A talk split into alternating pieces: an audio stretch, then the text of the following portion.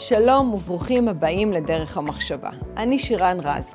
בכל פרק אני אראיין אנשים מרתקים ואני אעלה תכנים מגוונים ובעלי ערך שיעזרו לנו להבין איפה אנחנו חיים. שלום וברוכים הבאים לפרק נוסף, שהיום הוא יהיה שונה לגמרי ממה שאנחנו מכירים, כי הוא יעסוק לא רק בעולמות שנמצאים כאן על פני כדור הארץ. אני תכף אסביר למה אני מתכוונת, אבל רגע אחד, חשוב לי לחדד נקודה אה, בקשר לפודקאסט הזה, שחשוב לי מאוד אה, שאתם תהיו מעורבים בו, כי זה בסך הכל בשביל כולנו, זה יוזמה אישית שלי, אבל ככל שאנשים יותר אה, יקשיבו, יגיבו, יכתבו את הדעות שלהם, ככה אנחנו נוכל לעשות השבחה לשיח האינטלקטואלי, ולהשפיע.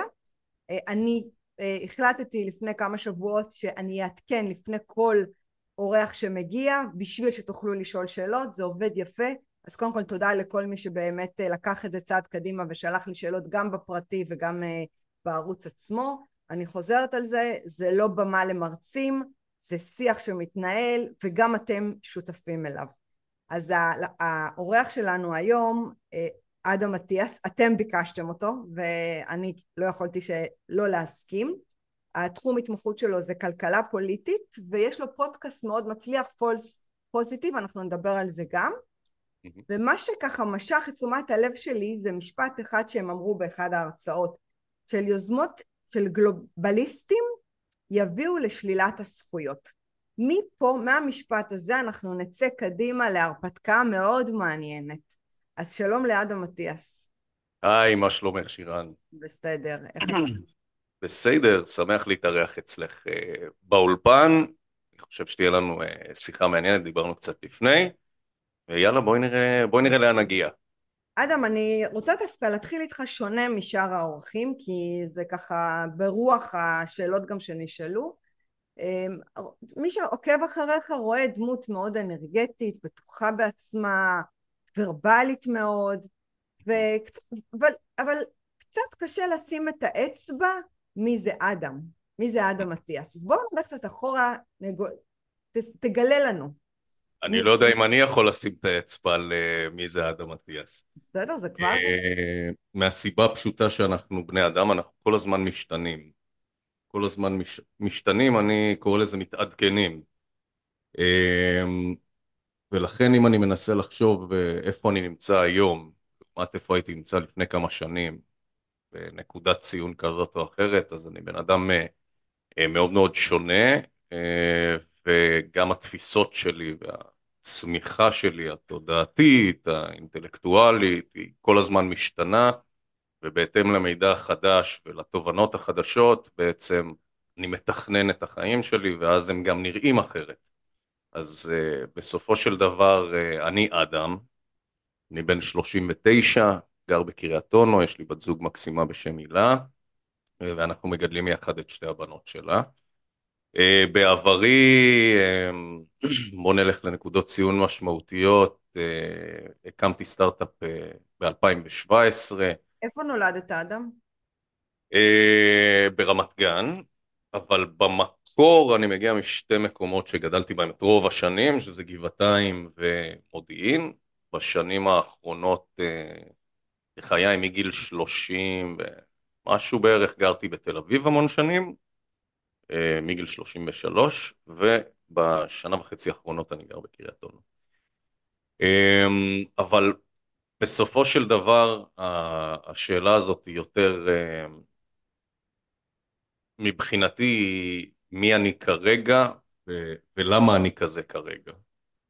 Uh, כי אני חושב שכל אחד מאיתנו מונה על ידי איזושהי שליחות מסוימת, ובסופו של דבר אני בן אדם שמאוד מחובר ל- לבייס שלו, ויודע ומבין בדיוק מה, מה אני צריך לעשות פה ב- במציאות הזאת, בזמן הזה שאנחנו נמצאים בו. Uh, ומבחינתי אני בתוך uh, משימה מסוימת, לצורך המשימה הזאת אני צריך uh, לצבור uh, משאבים מסוימים שיאפשרו לי לבצע אותה, ומה שאני עושה ועוסק בו כל הזמן זה בבניין של אותם משאבים שיאפשרו לי uh, להגשים את המשימה. מה המשימה? המשימה שלנו כרגע היא להכריע במלחמה קצת יותר מורכבת שמתנהלת כאן, שהיא בסופו של דבר בין הטוב לרע, ואני צריך לעשות את החלק המאוד קטן ושולי שלי בתוך האירוע הזה, כדי שבסופו של דבר הטוב ינצח. אבל אתה מדבר על המלחמה שמתקיימת כרגע, חרבות ברזל או באופן כללי? לא, אני חושב שהאירוע הזה הוא הרבה יותר גדול, ואחד הסימפטומים שלו הוא התפרצויות של רוע מאוד מאוד מזוקק, אל הממד הפיזי שאנחנו חיים בו, אל המציאות שלנו, וברמות שטרם נראו. אחת הדוגמאות הטובות היא באמת השביעי לעשירי, רוע בלתי נתפס שחודר אל המציאות שלנו, מתפוצץ בתוכה ומעיף רסיסים שפוגעים בכולנו, והיכולת שלנו להתגונן בפני אירועים כאלה, כי מבחינתי האירוע הזה הוא רק מסמן לנו עוד עליית מדרגה בנוכחות של רוע ש... שהיה כאן תמיד, אבל הוא היה תמיד במסגרת שבה יכולנו איכשהו להכיל אותו, ולהחזיק אותו באיזשהו קונטיינר כזה שהפריצות האלה אלינו לא כל כך יגיעו. סתם אתן לך דוגמה לזה. בסדר. לצורך העניין, צה"ל מדווח שהוא מסכל תשעים וחמישה אחוז מהפיגועים. כן. זאת אומרת שאנחנו בשגרת היום-יום שלנו לא ערים בכלל לפעולות האלה שצה"ל מבצע בכל רגע נתון, ולפעולות האלה של ניסיונות חדירה, ניסיונות פלישה, ניסיונות פיגועים וכן הלאה. אנחנו לא אה, מודעים בכלל לפעילויות של כל גופי המודיעין בעולם. הן שקופות מבחינתנו. אנחנו מבחינתנו חיים את היום יום עד שיש אירוע שיוצר דיסטרפשן, שיצליח לחדור את כל השכבות האלה, ואז הוא מונחח בתוך המציאות שלנו. אבל זה לא אומר שבתוך המציאות שלנו לא מתקיים בכל רגע על ידי מיטב אנשינו ומיטב הגופים, מאבק שהתפקיד שלו לוודא שלא ייווצר הדיסטרפשן הזה לחיים היומיומיים של האזרח הרגיל. אבל זה לא אומר שהמאבק הזה לא מתקיים. עכשיו, ברגע שהמערכת לא מצליחה לסכל, ואנחנו רואים עלייה בתקיפות ועלייה באיכות של, אותה, של אותם גורמים, שרוצים לשבש את חיינו, אז אנחנו מבינים שהגענו לאיזושהי נקודה שהמערכת לא מצליחה להכיל יותר, הסיר מה שנקרא עולה על גדותיו, ואז הפחד הוא בעצם של אנשים, הוא שאנחנו מגיעים למצב שבו הנוכחות של הרוע הופכת להיות יותר בולטת ביום יום שלהם, ולהם אין את הכלים בעצם להתמודד עם זה, והם מבינים שגם למערכת אין את הכלים להתמודד. פה אני חושב, מתוך תפיסת העולם שלי, שברגע שיש שתי צדדים, שבו יש טוב ורע לצורך העניין, בוא נפשט את זה לבסיס כדי שבני האדם יוכלו להתחבר. והם נמצאים במאבק תמידי. צד של הרוע בונה גם את המערכות שלו. לדוגמה, ארגוני טרור וכל הדברים. הוא בונה את התשתיות הפיזיות שלו, כדי שהוא יוכל לבצע אירועים במרחב הפיזי, זה המרחב שאנחנו חיים בו. והוא צובר תאוצה, מתעצם. מהצד השני יש את המערכת שנועדה להגן עלינו, שזה הצבאות שלנו, המודיעין שלנו וכן הלאה וכן הלאה. והם מגיעים לאיזושהי נקודה שבה המערכות שבנינו כדי להגן עלינו לא מצליחות להתמודד עם המערכות שמנסות לתקוף אותנו. אז אני חושב שברמה הגבוהה ביותר, ברגע שהאזרח מותקף נכפה עליו להיות חלק מהמאבק הזה, כדי לסייע למערכת שלנו שכבר לא מצליחה, להדוף את הרוע הזה ולמגר אותו. ואז בעצם אנחנו מנסים להסביר לציבור, שגם אנחנו צריכים להיות שותפים, פעילים, כאזרחים בתוך המאבק. תראה, אני חושבת שבאופן אולי אפילו אינטואיטיבי, זה הייתה התגובה של האזרחים, כי החברה האזרחית תפקדה, לתפארת ולמופת מהרגע שהייתה את המתקפה. זאת אומרת, אני חושבת שהיו פה כמה ניסים ברמה הצבאית, אבל, אבל דברים שאני לא חושבת שאפילו אנחנו יכולנו לצפות אותם, גם את החבר'ה הצעירים שנלחמו ועדיין נלחמים כמו אריות, מלאי תעוזה וגבורה ואומץ לב וחוכמה, שחשבנו שהם איזה דור mm-hmm. מסכים על... קצת משותק ומנובן, וזה התגשם משהו שונה לגמרי, וגם החברה האזרחית, על כל גווניה, נתנה פייט בחזרה. אבל אז אני שואל, ואז זה בעצם מגלגל קדימה את השאלה, שברור שבשביל שהדבר הזה, הכוח הנגד שאתה מדבר עליו כאזרחים, יחזיק מעמד, צריך לצופף שורות, ואנחנו כבר רואים סדקים בשורות האלה. אבל זה בעצם הדרך שבה הצד השני עובד, הוא זורע בעצם הפרד ומשול, יוצר אירועי כאוס, ואז בעצם הוא מפרק את החברה מבפנים. זאת אומרת, הוא כרגע נמצא איתנו במאבק, ואחד הכלים שלו לנצח במאבק הזה, הוא לפרק את האחדות בינינו. וזה על ידי שימוש בפרקטיקות שהן עתיקות, מה שנקרא, זה על ידי הונאה. בסדר? בואי נלך לסיפור הראשון שקיים באנושות. הסיפור הראשון שקיים באנושות זה אדם וחווה. אוקיי? בעצם יש את אלוהים שברא את האדם, ובעצם האדם היה אמור לעבוד את אלוהים. זה פה נגמר הסיפור. זאת הייתה המטרה. אלוהים ראה שהאדם אה, קצת משעמם לו, והוא רצה שיהיה לו קצת יותר עניין בחיים, ולכן הוא ברא את, אה, את חווה שתהיה עזר כנגדו. בסדר? שם אותם בגן עדן, אמר להם תעשו מה שאתם רוצים, יש דבר אחד, אל תיגעו. Okay? ואז הכרנו יצור אחר שנקרא נחש. הנחש ידע שהמטרה שלו היא להטות את לב האדם, והדרך שהוא עשה את זה, זה להשתמש בדבר שיקר לאדם, האדם בוטח בו, והוא אוהב, שזאת חווה. במצב הזה הוא בעצם משתמש בחווה כפרוקסי שלו, כי הוא ידע שאם הוא יפנה באופן ישיר לאדם, הוא לא יצליח לבצע עליו את המניפולציה הזאת. דרך אגב, הוא... לפי, לפי סדר האירועים, אלוהים הרי אמר לאדם לא לגעת, ולא לאישה, כאילו לכאורה חווה חפה מפשע, היא לא קיבלה את האיסור הזה. כל בסדר, אבל המטרה של נחש הייתה אדם, והכלי שבו הוא השתמש הייתה חווה. חווה בעצם הייתה פרוקסי, שדרכו הוא השתמש כדי לבצע הונאה על האדם. הוא השתמש במשהו, במנגנון פרוקסי שהאדם בוטח בו, סומך עליו, שם את מבטחו בו, ושקשה לו להתנגד לו, כדי להטות את ליבו וכדי לבצע עליו הונאה. כדי לבצע מעשה שבסופו של דבר יפגע בו. Okay? היום אנחנו רואים בדיוק את אותו דבר, הרי מה קורה? אנחנו רואים את...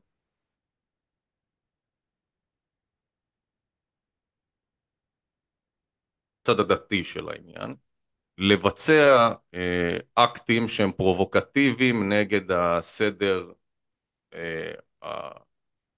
האלוהי שהיה קיים פה מאז הבריאה. בסדר? אבל... אין לו איך לעשות את זה, אז מה הוא עושה? אנחנו יצרנו כל מיני גופים במוסדות שאמורים לשמור עלינו, ושאנחנו בוטחים בהם, כי אנחנו בעצם נתנו להם את האחריות לשמור עלינו. כמו למשל הממשלות שלנו, מערכת הבריאות שלנו, הצבא שלנו, המשטרה שלנו, וכן הלאה וכן הלאה וכן הלאה. מה עושה הנחש? הוא משתמש באותם ארגוני פרוקסי שאנחנו יצרנו כדי להגן על עצמנו, ויש לנו רמת אמון גבוהה מולם.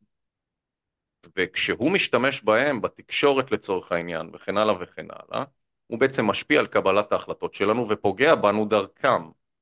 ופוטנציאל הפגיעה שיש לו, כשהוא משתמש בגופים שאנחנו סומכים עליהם, הוא גבוה יותר, מהסיבה המאוד פשוטה שאין לנו שום מערכת הגנה מול גוף שאנחנו בוטחים בו, אין לנו איזה שהם חומות כאלה, שאנחנו מתגוננים מול אותה מערכת שאמורה לשמור עליי. אז הוא מנצל את האמון הזה. בסופו של דבר זה בדיוק אותה מערכת, בדיוק אותו סיפור, בדיוק אותם פרקטיקות שבהם האדם מוסלל משחר ההיסטוריה מהרגע הראשון. ואנחנו נמצאים באותה, באותה, באותו מצב, פשוט בסקייל אחר, כי עכשיו זה לא אדם, זה אנושות. נכון, ו... נכון, ויש פה עוד מעורבים שמן הסתם נכנסים לתוך המשוואה הזאת, וגם להם יש uh, את הנחשים שלהם, יש להם את המערכות שלהם ואת התחכומים שלהם, אז בעצם החוויה, אני חושבת, uh, שאנחנו נמצאים היום כישראלים... לא, רגע, רגע, אני רוצה להתייחס למה שאמרת. אוקיי, אבל אני אסיים רק... טוב, אני רוצה לסיים את המשפט. סיימי. אני אומרת שהחוויה היום היא שונה, מ... היא שונה מבדרך כלל, כי זה לא רק שאנחנו מבינים שיכול להיות שהמוסדות הם נגדנו, או, או האויבים שאנחנו יודעים פחות או יותר שהם אויבים, אלא ב- ב- בעצם נחשפים פה אה, כוחות נוספים, כמו למשל אה, אירופה, ארצות הברית, הדברים שלא היו, בש... היו בשיח הישראלי, אבל ברמות מאוד נמוכות, אם בכלל. ופתאום תחושת האיום, mm-hmm. אה, היא, היא, היא עלתה בכמה קומות, ואני חושבת ש... כאילו אני אעשה את זה קצת ציורי, זה, mm-hmm. זה תמיד מרגיש לי כמו שיש איזה ריסוס, שמרסיסים נמלים, והן מפחדות, mm-hmm. אז כל אחת רצה לכיוון אחר. והפחד כרגע זה שכל אחד יתפוס ענף אחר, ולא נתפוס את אותו ענף, אוקיי? בגלל האיום הגדול שהוא בא מכל מיני חזיתות. Mm-hmm. ומה שאני ארצה זה שאת הסיפור הזה, אנחנו כנראה לקראת סוף המפגש, לא משנה כמה זמן הוא יהיה, mm-hmm. כן ננסה ללכד אותו ולאסוף אותו, באיזושהי הבנה של איזה חזיתות, מה החזיתות הכי, הכי חשובות להתעסק איתן כרגע. אוקיי, okay, אני יכול לנהל איתך שיח, okay. זה יכול ללכת מכאן לשתי כיוונים, mm-hmm. תבחרי איך שאת רוצה. Mm-hmm. אני יכול לנהל איתך שיח אה, סחי, שאני לא נהנה ממנו בכלל, שאומר שככלכלן אה, פוליטי, אני פשוט אסביר רגע מה, מה זווית הראייה של כלכלן פוליטי. כלכלן פוליטי בעצם אה, חוקר את מבנה הכוח בחברה. זה מה שהוא עושה. התפקיד שלו הוא לנסות לענות על שלוש שאלות. אצל מי נמצא הכוח, איך הוא צבר את כוחו, ואיך הוא ממנף את כוחו. אוקיי? עכשיו, מתוך הזווית הזאת, אתה אמור לבוא עם תובנה לגבי איך נכון לכלכל את הצעדים ברמה הפוליטית, כדי שאנחנו נוכל לקבל החלטות נכון. בסדר? פה אני רק שמה נקודת עברה, שבעצם כשאתה מדבר על מי בעל הכוח, מה הוא עושה וכיצד הוא משמר את הכוח, אתה לא מתכוון רק לפוליטיקאים, זה יכול להיות לכל בן אדם, זה יכול להיות לעיתונאים, זה יכול להיות לאנשי עסקים, זה יכול להיות אפילו מישהו שיש לו פודקאסט עם מיליוני צפיות, זאת אומרת אתה בעצם מבודד, נכון, את אלמנט הכוח מהפוליטיקה החוצה. אני מנסה להבין איפה נמצא הכוח בתכלס, אוקיי? איפה שורה תחתונה, איפה נמצא הכוח, וכוח מן הסתם הוא אחר כך, הוא בנוי כמו פירמידה כזה, יש איזה קודקוד קטן בקצה, ולאט לאט הכוח הזה ככה יורד ויורד ויורד ויורד ויורד, בסדר? וככל שאנחנו מגיעים למטה, לשכבה הכי תחתונה, יש פחות כוח. כשאתה מבין שזאת הפירמידה, וככה הכוח מתפזר, כמו למשל בכל תאגיד, בכל חברה, יש את היור, יש, יש את הבעלים, ואז יש את היור, ואז יש מנכ"ל, או בורד, ואז יש מנכ"ל, ובעלי מניות, ואז יש מנכ"ל, ואז מתחתיו יש סדרה ניהולית, ומתחתיו יש את המנהלים הזוטרים, ומתחתיהם יש את העובד. וככה החברה שלנו בנויה, כמו תאגיד מאוד מאוד גדול. וזה אומר שבסופו של דבר הרבה מאוד כוח מרוכז למעלה, וככל שאנחנו יורדים יותר למטה, למי שנמצא בשכבה הכי בסיסית, יש הכי פחות כוח. אוקיי? ברגע שאתה מבין את זה, אז אתה שואל את עצמך, אוקיי, מי נמצא בקודקוד של הפירמידה הזאת, ואיזה עוד שכבות יש בתוכם, ואיך כל האירוע הזה מונע, איך הוא ממונף, וכן הלאה וכן הלאה וכן הלאה. אז הדבר החשוב ביותר להבין, הוא שקודם כל, אוקיי, אז האופציה השנייה זה שאנחנו נעשה שיחה שמדברת תכלס. אוקיי? אז אני יכול לעשות לך שיחה שלמה שבאמת לפרק לך ברמה הפוליטית והגיאופוליטית. בוא נדלג על התכלס, נעבור לקטע המעניין. אוקיי. כי אני יכול באמת לבוא ולהסביר לך חמאס ורוסיה ובריקס. אבל אני כן רוצה, ואני אמרתי לך את זה גם בשיחה המקדימה שלנו, שבסופו של דבר כן מעניין אותי הדברים שהם פחות מדוברים, וזה משהו שאתה יודע לעשות טוב, אני רוצה ללכת לשם. אוקיי. אז בסופו של... אז אני מחדדת את השאלה, אני לא רוצה שהשיחה תהיה מהמיינסטרים, מסורתית, אלא תעוף מבחינתי גם למעטים. אני יודע לדבר גם ככה, פשוט אני חושב ש... בוא נביא עניין יותר, בוא נביא ערך יותר גבוה לציבור. בדיוק. אחלה. בסופו של דבר אני רואה את העולם ש... בעצם יש כאן איזושהי הונאה. יש כמה הונאות וכמה הטעיות. בסדר? עכשיו אני, עכשיו אני מרגישה, לשם, זהו, לשם אני רוצה להגיע. ההטעיה הראשונה היא בעצם שאנחנו באים לשכבה שאין לה שום כוח, שזה האזרחים. כמו שאמרנו, יש פירמידה, ובשכבה הכי תחתונה נמצא האזרח. זה אומר שהכי פחות כוח נמצא בשכבה הזאת. ואנחנו מספרים להם שלהם יש את הכוח. יש לך את הכוח להשפיע. יש לך את הכוח להצביע ולהשפיע. יש לך את ה... אנחנו מספרים להם שהכוח נמצא אצלם בזמן שאין שום כוח אצלם. אוקיי? אז זאת ההטעיה הראשונה. ההטעיה השנייה זה שאנחנו בעצם נמצאים בתוך מערכת שטוענת שאנחנו נמצאים בתוך ימין ושמאל, שהיא מחולקת לימין ושמאל. אוקיי? הטענה שלי היא שאנחנו לא נמצאים במערכת של ימין ושמאל, אלא שאנחנו נמצאים במערכת של למעלה ולמטה. אוקיי? זאת אומרת, מערכת של classes. יש למעלה קבוצת אליטות, שלהם יש את הכוח, ומתחת לקבוצה הזאת יש את השכבה האזרחית. אז אני רואה את העולם לא חמישים אחוז ימינה, חמישים אחוז שמאלה. שתיים למעלה, שני אחוז למטה. אז אני, אני רואה אחד אחוז מול תשעים ותשע אחוז. אוקיי? עכשיו, הסיבה שאני רואה את זה, זה שאם אני מסתכל ברמה הכלכלית, שהמקור הכלכלי הוא המקור שממנו באמת מגיע הכוח, אוקיי? כי המקור הכלכלי מגיע גם מהמקור של בעלות, ובעלות על משאבים, והמשאבים שלנו הם בעצם גם חומרי הגלם, דרכם אנו מייצרים תוצר, מים, חול, נפט, אוקיי?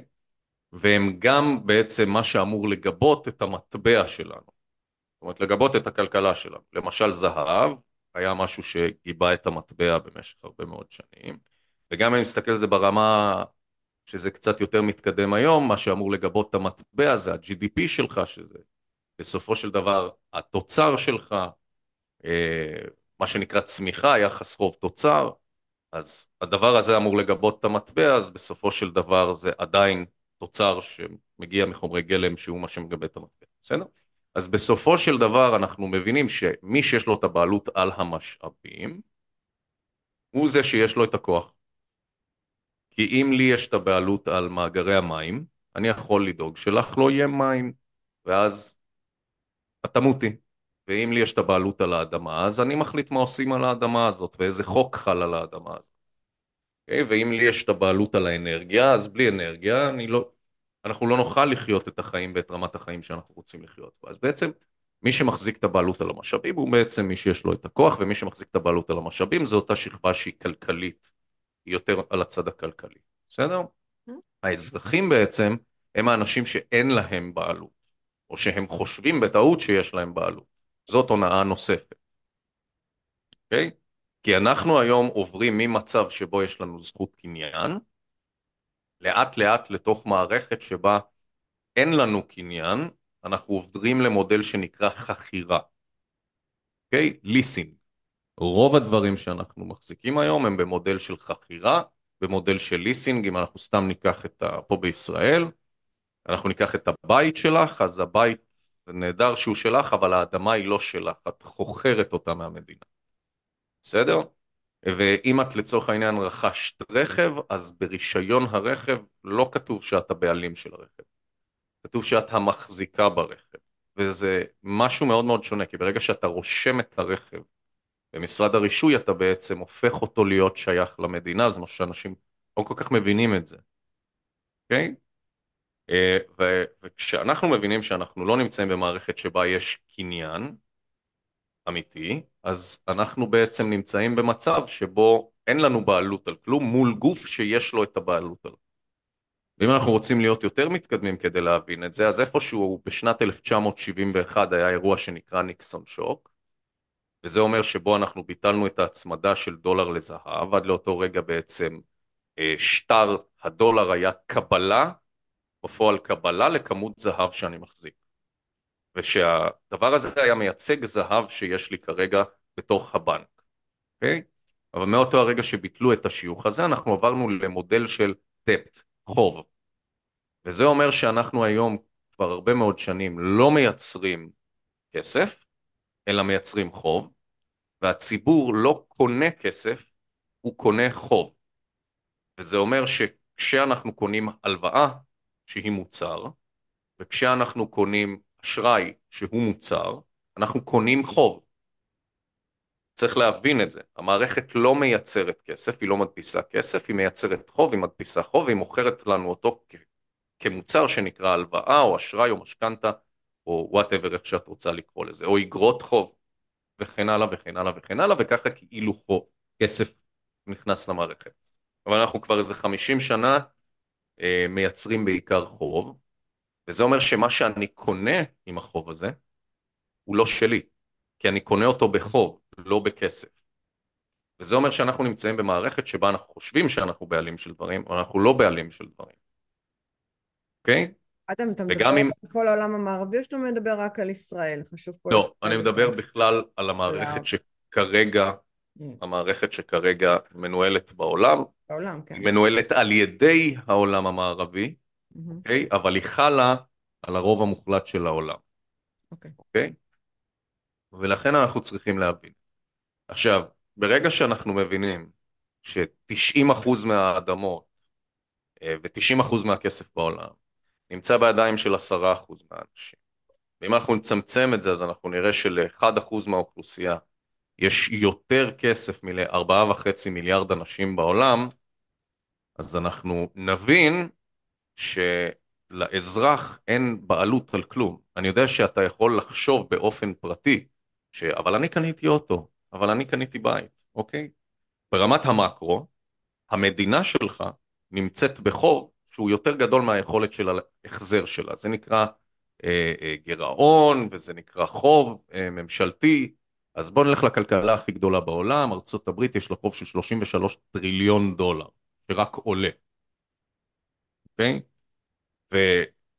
ולמדינת ישראל יש חוב מ-עשרים עשרים ואחת של טריליון שקל, שהוא רק עולה ועולה, ובעקבות המיל... מה קורה עם סין דרך אגב, אתה יודע?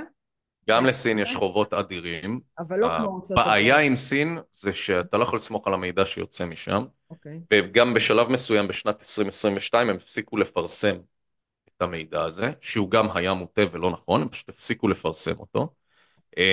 זה צעד שאתה יכול להבין, שבעצם אה, הם מתכוננים למלחמה, כי ברגע שאני, ברגע שאני יודע מה הצמיחה שיש למדינה, אני יכול לדעת מה היכולת שלה לממן מלחמה. אוקיי? ואם אני אכנס טיפה לתקציב שלה, ואם אני אכנס קצת יותר לספרים, אני אוכל להבין איך הם יכולים לממן מלחמה, באיזה סדר גודל, כמה אה, זמן בעצם, ולכן סין היא החליטה להפסיק שתף פעולה עם העניין הזה, והיא כבר לא מפרסמת את המידע הזה, אז קשה לנו מאוד לדעת, אבל אנחנו כן יודעים שהיה שם משבר נדלן אדיר, מאחת החברות הנדלן הכי גדולות שיש, ושסין כנראה מאוד מאוד מאוד ממונפת, ואנחנו מכירים את זה שלסין יש הרבה מאוד צרות, כי סין צריכה הרבה מאוד אנרגיה זולה, כדי להתקיים ולהמשיך להיות מדינה שצומחת, כי היא מתבססת על ייצור, אוקיי? וברגע שאנחנו מבינים שיש לה בעיה לקבל נגישות למשאבים האלה, וזה דבר שהוא קיים כרגע, אז, אז אנחנו מבינים שסין, סין גם נמצאת באיזושהי בעיה. אבל רוב המדינות בעולם נמצאות בבעיה הזאת של חוב מאוד מאוד גדול. גם באירופה אנחנו רואים את גרמניה, שהיא וצרפת, היו שתי הכלכלות שהובילו ממש על הגב שלהם את כל גוש היורו, ודווקא היום גרמניה היא האיש החולה באירופה, וגם צרפת מתחילה להיות עם הרבה מאוד בעיות כלכליות, ולכן אם כל שאר הגוש נמצא בבעיות כלכליות שנתמך על ידי שתי המדינות האלה, אז אנחנו מבינים שבכלל כל אירופה נמצאת בבעיה. אז אם אני לוקח את כל המוקדי כוח, סין, רוסיה, ארצות הברית, אירופה, אנחנו יודעים שקנדה, מדינה מאוד מאוד גדולה וכלכלה מאוד מאוד גדולה, נמצאת גם באותן בעיות בימים אלה. אז האירוע הזה של, ש, ש, שאנחנו מדברים עליו, הוא אירוע שהוא מערכתי. הסיסטם עצמו נמצא בדיפולט. וכתוצאה מכך כל המדינות שנמצאות בתוך הסיסטם הזה, גם הן נמצאות בדיפולט. עכשיו אנחנו חיים סוג של על עדים של המערכת. אבל אנחנו נגיע לנקודה שבה אנחנו נראה את ההתרסקות, והיא מאוד מאוד קרובה. ועל מה שיקרה אז זה שאנחנו נעבור למערכת חדשה, במערכת הזאת יהיו כללים חדשים וחוקים חדשים, והיא עובדת על עקרונות אחרים ממה שאנחנו מכירים, ואנחנו תכף מגיעים לאירוע הזה.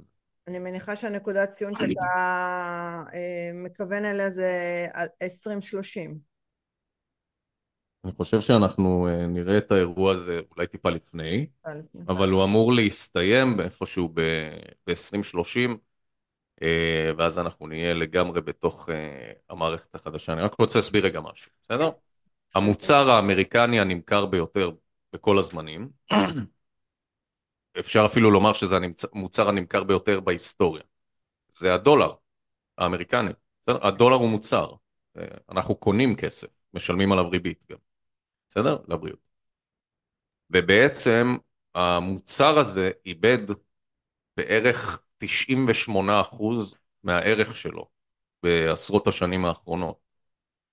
והירידה הדרסטית בהתרסקות שלו הגיעה איפשהו ב-אלפיים ושמונה, אוקיי? והיא התחילה ב-אלף תשע מאות שבעים ואחת בניקסון שוק, היא לא התחילה, שם הייתה איזו ירידה משמעותית, ואז עוד פעם ב-אלפיים ושמונה זה נכנס לאיזשהו סחרור כזה, ואנחנו רואים שבעצם, אם אנחנו מסתכלים על הנשיאים האמריקנים, אז uh, האחרונים לצורך העניין, אז ג'ורג' בוש הבן, uh, סיים את הכהונה שלו שהוא הביא את ארצות הברית לעשרה טריליון דולר חוב, כשהוא קיבל חמישה טריליון דולר חוב, זה ג'ורג' בוש הבן, זה לא רחוק מכאן. Okay? אובמה קיבל את זה עם עשרה מיליון, והפך את זה בסיום הכהונה שלו ל-עשרים טריליון, סליחה, ל-עשרים טריליון, בעצם הכפיל, וביידן פלוס, אה, אה, פלוס טראמפ, בעצם הביאו את זה ל-שלושים ושלושה טריליון. אז אנחנו רואים את זה באופן קבוע. הבעיה עם החוב הזה זה שהוא, כמו כל חוב, שיש לו ריבית. הוא מתחיל בצורה ליניארית, זאת אומרת זה סוג של זוחל כזה, יש לך כמה נקודות ציון כאלה, כמו שציינתי כרגע, ואז הוא הופך, עובר למסלול אקספוננציונלי. וברגע שהוא עובר למסלול האקספוננציונלי, אז כבר אין לך שליטה על זה, וברגע שאנחנו הגענו לנקודה שהדולר איבד תשעים ושמונה אחוז מערכו, אז uh, בעקבות אינפלציה והדפסת כספים במשך הרבה מאוד שנים, עשורים, אז אנחנו מבינים שאנחנו לקראת סיום של, ה, של האירוע הזה שנקרא uh, מערכת הפדרל רזרב, uh, שהייתה מבוססת על הסכמי ברטון וודס מ-אלף תשע מאות ארבעים וחמש, אחרי מלחמת העולם השנייה, ושהדולר הוא הרזרב קרנסי של העולם. הדבר הזה הוא נחלת העבר, וכרגע מה שהם מנסים לעשות זה, הם קוראים לזה soft landing, זאת אומרת נחיתה רכה אחרי הקריסה של המערכת הכלכלית, זה מה שהפד מנסה כאילו לעשות לפי מה שהוא אומר, אבל אנחנו לצערי כנראה לא נגיע לזה בצורה כל כך רכה. אתה חושב שיש קשר uh, למעורבות של האמריקאים במלחמה שלנו כדי לנסות להציל את עצמם uh, לקראת uh, התרסקות האימפריה שלהם, שהיא הולכת ונעלמת, וזה ברור כמעט לכולם, כי זה לא רק בעניין הכלכלי, גם בעניין uh, החברתי, תרבותי, וכל מה שקורה בתוך ארצות הברית, ואולי יש להם פה איזושהי הזדמנות פז uh, להתערב במלחמה הזו ולייצר לעצמה מציאות אחרת, גם כלכלית, אבל גם מבחינת המעמד שלה בעולם. זאת אומרת, יכול להיות שזה הסיבה, אני לא, אני לא בטוחה שהאמריקאים נמצאים איתנו כי הם אוהבים אותנו. אולי גם, חלקם, אבל זה יותר מרגיש כמו הזדמנות לקפוץ על הקרש הזאת ולעבור את המפלים העמוקים שהם הולכים לקראתם. אוקיי, צריך להבין משהו. בסדר? אנשים חושבים במאני, בקרנסי, במטבע. מערכות חושבות בריסורסס, במשאבים. ולכן, אני כמערכת צריך שיהיה לי, כדי להכיל את השיטה שאני רוצה, ואת הכלכלה שאני רוצה, אני צריך שיהיה לי משאבים. חלק מהמשאבים החשוב ביותר הוא אנרגיה.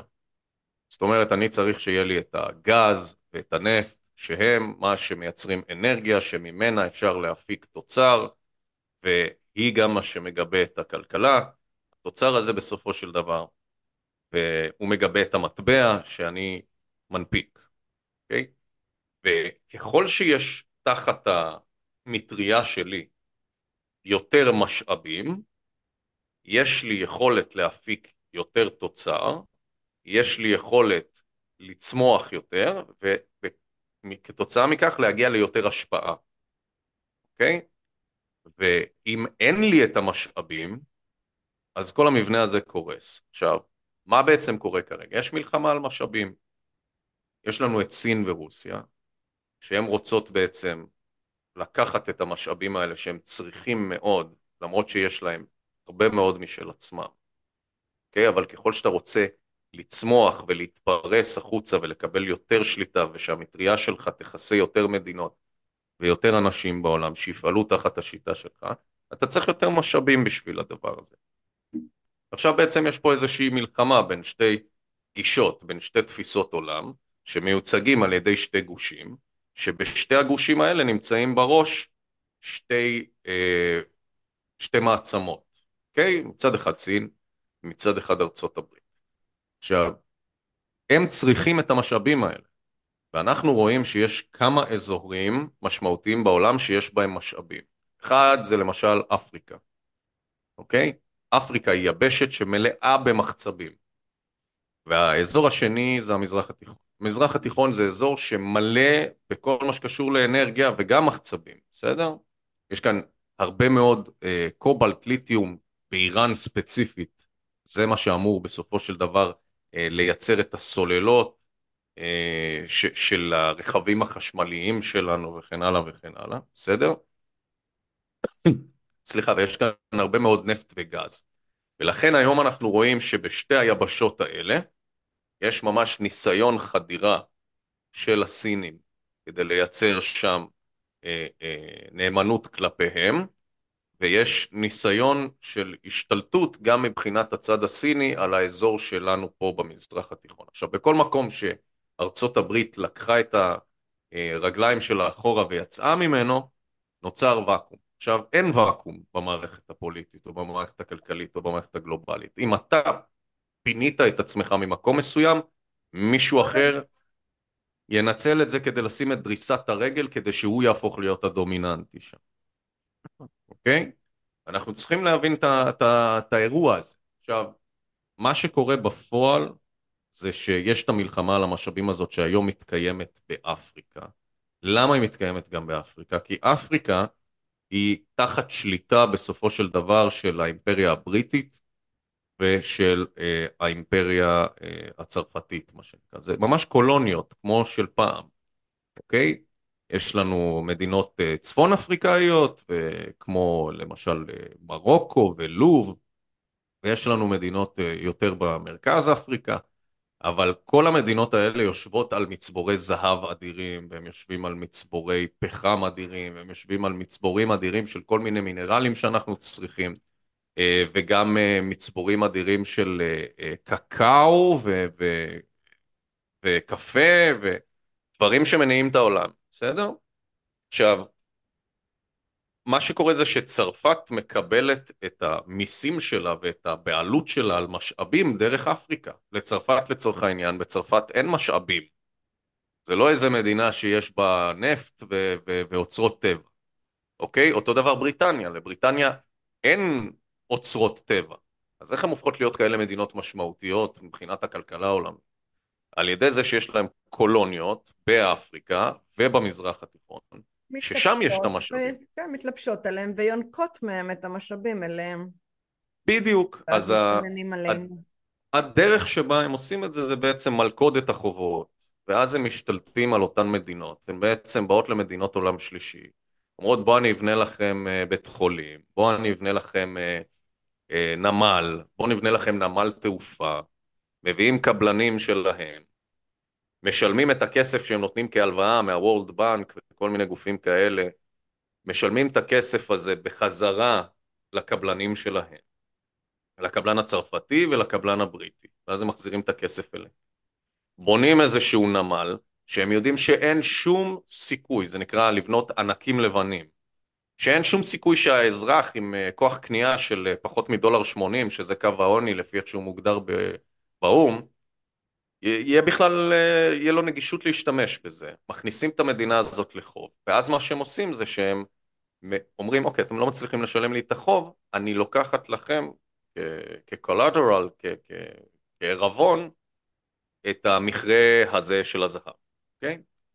או את המאגר נפט הזה. אדם, זה כבר השלבים המתקדמים והלכאורה יותר מוסריים, הם עושים גם דברים הרבה פחות... כן, כן, ברור, ברור. הם פשוט משתלטים, קונים בכסף איזה מישהו, ובזה זה נגמר. ברור, אז יש הרבה מאוד שחיתות, וכל הזמן הפיכות, וכל מיני דברים כאלה, אבל בסופו של דבר, ולפעמים צריך להתערב צבאית, אבל בסופו של דבר זאת הדרך שבה היה ליבשת הזאת שנקראת אירופה, את היכולת לחיות על חשבונם של משאבים, של עמים אחרים, לגזול אותם כדי שהם יוכלו לשגשג, וכדי שהם יוכלו להישאר מעצמות. עכשיו, סין מאתגרת את זה. כי סין ורוסיה, היום יש באפריקה ארבעים אה, אה, גנרלים או נשיאים או ראשי ממשלות שנאמנים לפוטין, וזה תהליך שהתרחש בשנה הזאת. זאת אומרת, בשנת עשרים עשרים ושלוש.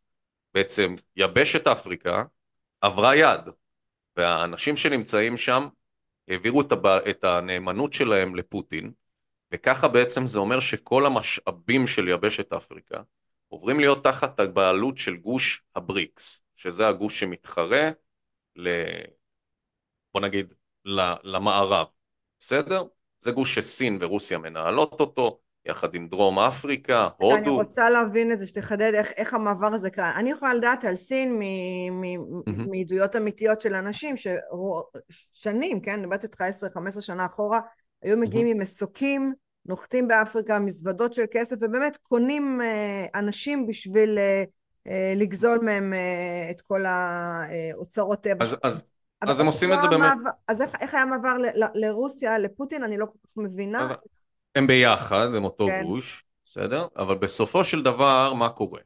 על הנאמנות אני מתכוונת, לחברה הנאמנות. כן, כן, הם נאמנים לפוטין, כי הוא נותן את המעטפת הצבאית ההגנתית, בסדר? אבל זה לאותו גוש, הם בעצם הופכים להיות שותפים בגוש הזה של, ה, של הבריקס. בסופו של דבר, הם מרגישים שיש קולוניות, שהם קולוניה, ושבעצם שודדים אותם כבר הרבה מאוד שנים, הם מסתכלים על הצרפתים ועל האנגלים כקולוניאליסטים שבאים ושודדים אותם. ככה הם רואים את זה. Okay? עכשיו, יש שם שכבה ניהולית מאוד מושחתת, שאפשרה את הדבר הזה. ברור. Okay? אבל עכשיו יש להם הצעות יותר טובות, כי בסופו של דבר, פוטין בא ואומר להם, אתם יבשת רעבה. ואני, אחד מיצרני החיטה הגדולים בעולם, יצרן החיטה הגדול ביותר בעולם. Okay? ויחד עם אוקראינה, שהיא אחד, השנייה בייצור החיטה בעולם. אז עכשיו הוא השתלט על האזורים באוקראינה, שמייצרים את החיטה, ספציפית על האזורים האלה, והם באים ב- ביחד, רוסיה וסין, ונותנים פתרון מאוד מעניין לאותן מדינות. הם בעצם מנהלים פוליטיקה על ידי מזון ו- ומשאבים מהסוג הזה, והם בעצם אומרים, תשמע, לך אתה דיקטטור, בסדר? ואתה נמצא ב- באפריקה. עכשיו יש לך בעיה, אם האזרח שלך רעב, הוא יוצא החוצה לרחובות, ואז הוא מפיל אותך, ויש כל הזמן הפיכות במדינות האלה, זה יבשת שהיא מלאה בשפיכות דמים. אז הוא אומר, אתה צריך לדאוג שיהיה לאנשים מה לאכול, שיהיה להם מים, ומבחינתך אתה מסודר, הם לא יתהפכו עליך. אחלה, רוסיה באה ואומרת, לי יש את היכולת לתת לך את הדבר הזה, במחיר מאוד נמוך, לפעמים היא נותנת את זה אפילו כמענק. אז היא מתחרה בעצם במה שהוורלד בנק היה נותן. הוורלד בנק היה נותן להם תמיד מענק, לצורך רכישת מזון, ואז הם היו בעצם משתיקים אותם לאיזה כמה, לכמה שנים. עכשיו, מהצד השני, מי שהיה בונה את התשתיות האלה תמיד, זה היה ארצות הברית, באמצעות ה-World Bank וגופים מהסוג הזה, שבעצם מממנים את הפרויקטים האלה, שזה כאילו סיוע. אז מי שעושה היום את הפרויקטים האלה, הרבה יותר בזול, זה סין. סין בעצם יזמה תוכנית, שנקראת יוזמת החגורה והדרך, זה מבחינתה דרך המשי החדשה. Mm-hmm. והיא בעצם מגיעה לכל המדינות האלה, בונה פרויקטים ענקיים של תשתיות, נמלים, מסילות רכבת, כבישים, כל מה שקשור לתשתיות מה, מהסוג הזה, שדות תעופה, הכל. והיא בעצם אומרת, אנחנו מותחים קו ישיר, ממש יבשתי כמעט, ברובו, מסין אל אפריקה, ואז אנחנו יכולים לעשות שני דברים. אחד, להביא את חומרי הגלם שאנחנו צריכים מאפריקה, חזרה לסין, אל המפעלים שלנו, כדי שהם יוכלו להפיק מהם תוצר. והדבר השני זה שאנחנו יכולים להזרים את התוצר הזה לכל המדינות האלה, מבלי שיחסמו אותנו בים, מכל מיני אזורים שיש לסין בעיה להגיע אליהם. אז היא יוצרת את הפרויקט הזה, היא באה במחיר שהוא הרבה יותר נמוך, כי קבלן סיני, הוא יודע לעשות את העבודה, במחיר הרבה יותר נמוך, והוא on time, וקבלן אמריקני, הוא עושה את זה במחיר פי שלוש או ארבע, ובסופו של דבר, הם גם חייבים כל כך הרבה כסף למערכת האמריקנית, שהם כבר לא יכולים גם לעשות יותר פרויקטים איתם, אז הם חייבים למצוא אלטרנטיבה. סין נמצאת שם. היא הקימה בנק השקעות ב-אלפיים וחמש עשרה, שזאת בדיוק המטרה שלו. כן. ל- ל- ל- ל- לאתגר את ה-World Bank באזורים האלה. אותו דבר קורה פה אצלנו.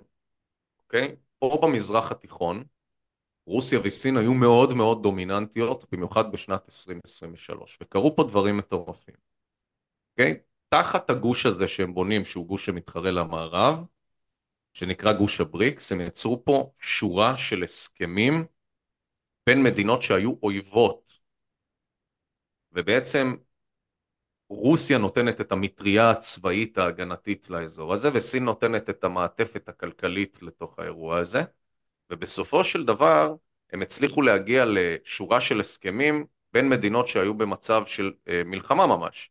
אז אנחנו רואים שהיה אחד התהליכים שקרו כאן לפני מספר חודשים, הוא חימום היחסים והחזרת השגרירים בין איראן לערב הסעודית, שזה שתי מדינות אויב, אנחנו צריכים להבין, אחת מייצגת את הסונים, אחת מייצגת את השיעים, בגדול יש להם, כל אחת רוצה שתהיה לה את ההגמוניה על השליטה בעולם המוסלמי, מה שנקרא, ואנחנו רואים שהם ממצב של מלחמה תמידית שקיימת ביניהם, הם עוברים למצב של חימום היחסים, זה משהו שהוא מאוד משמעותי שקרה כאן. אנחנו רואים את מצרים מגישה בקשה להצטרף לגוש הבריקס שמאושרת, אנחנו רואים את ערב הסעודית מגישה בקשה להצטרף לגוש הברית, הבריקס שמאושרת, והיא נכון להיום, החל מהראשון לראשון עשרים עשרים וארבע, לפני מספר ימים, חברה רשמית בגוש הזה. וואו. אנחנו רואים את איראן מגישה את אותה בקשה ומאושרת רשמית. אז אנחנו רואים את כל המזרח התיכון, כמובן עיראק, ואנחנו רואים את כל המדינות במזרח התיכון, הופכות להיות חלק מגוש הבריקס, מדינות שעד לאותו רגע, עד, עד תחילת שנת עשרים עשרים ושלוש, היו אמריקאיות. מה זה גורם לנו? זה גורם לנו להפוך להיות בנקודה מאוד בעייתית, בניגוד לנקודה שבה היינו אחרי הסכמי אברהם, כי בהסכמי אברהם בעצם מדינת ישראל נרמלה את היחסים פחות או יותר עם המזרח התיכון, למעט איראן, ואיראן הייתה המדינה המוקצת. עכשיו המצב התהפך. בעצם כל המדינות שמסביבנו עוברות יחד מקבלות מעטפת הגנה מרוסיה ומעטפת כלכלית מסין, הם כולם, כולל סוריה גם, הם כולם נפגשים ומיישרים קו עם הסינים ועם הרוסים, ובעצם מדינת ישראל נשארת היחידה שעדיין נמצאת בקשרים עם ארצות הברית, שנעדרת מכאן. ברגע שהסימון הזה של הבריקס, שבו הם קלטו שבראשון לראשון עשרים עשרים וארבע, כל המדינות האלה יצטרפו רשמית לגוש, לגוש הבריקס, שהאירוע הזה קורה, אז חודש, חודשיים לפני, האמריקנים הבינו שצריך להגיע לכאן בהתערבות צבאית, כדי להפוך את הקערה על פיה, בצורה חד משמעית, להעיף מכאן את הסינים, להעיף מכאן את הרוסים. ו... והנה, הנה אנחנו באירוע שהקטליזטור שלו, האירוע שפתח אותו, התחיל אמנם בישראל, אבל כמובן שההשלכות שלו, בסופו של דבר, יש כאן כרגע, נציגות של בריטניה, של צרפת, של ארצות הברית, של הודו, שהביאה את המשחטות שלה בימים האחרונים לתוך המזרח התיכון. ואנחנו רואים שיש כאן אה, אה, סיוע, ממש רכבת אווירית שמגיעה מאיטליה.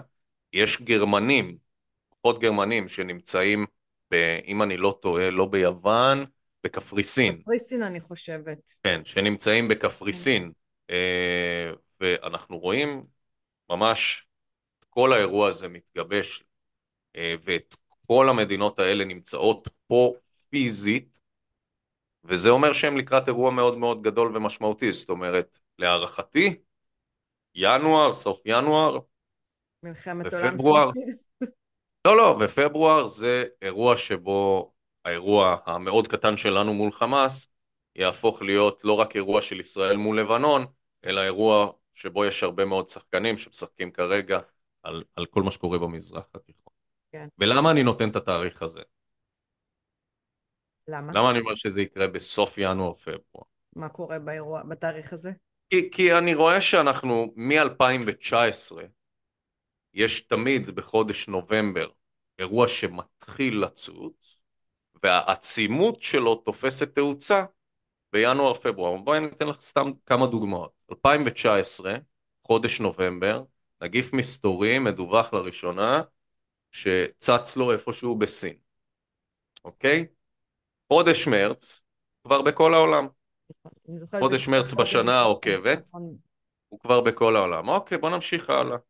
אנחנו רואים אחר כך שיש לנו את הנושא של החיסונים, מפתחים אותם ומתחילים לדבר עליהם, ועושים את הבדיקות האחרונות שלהם בחודש נובמבר, ומתחילים במבצע חיסונים שצובר תאוצה בחודש ינואר, פברואר, אוקיי? זה עשרים עשרים ואחת.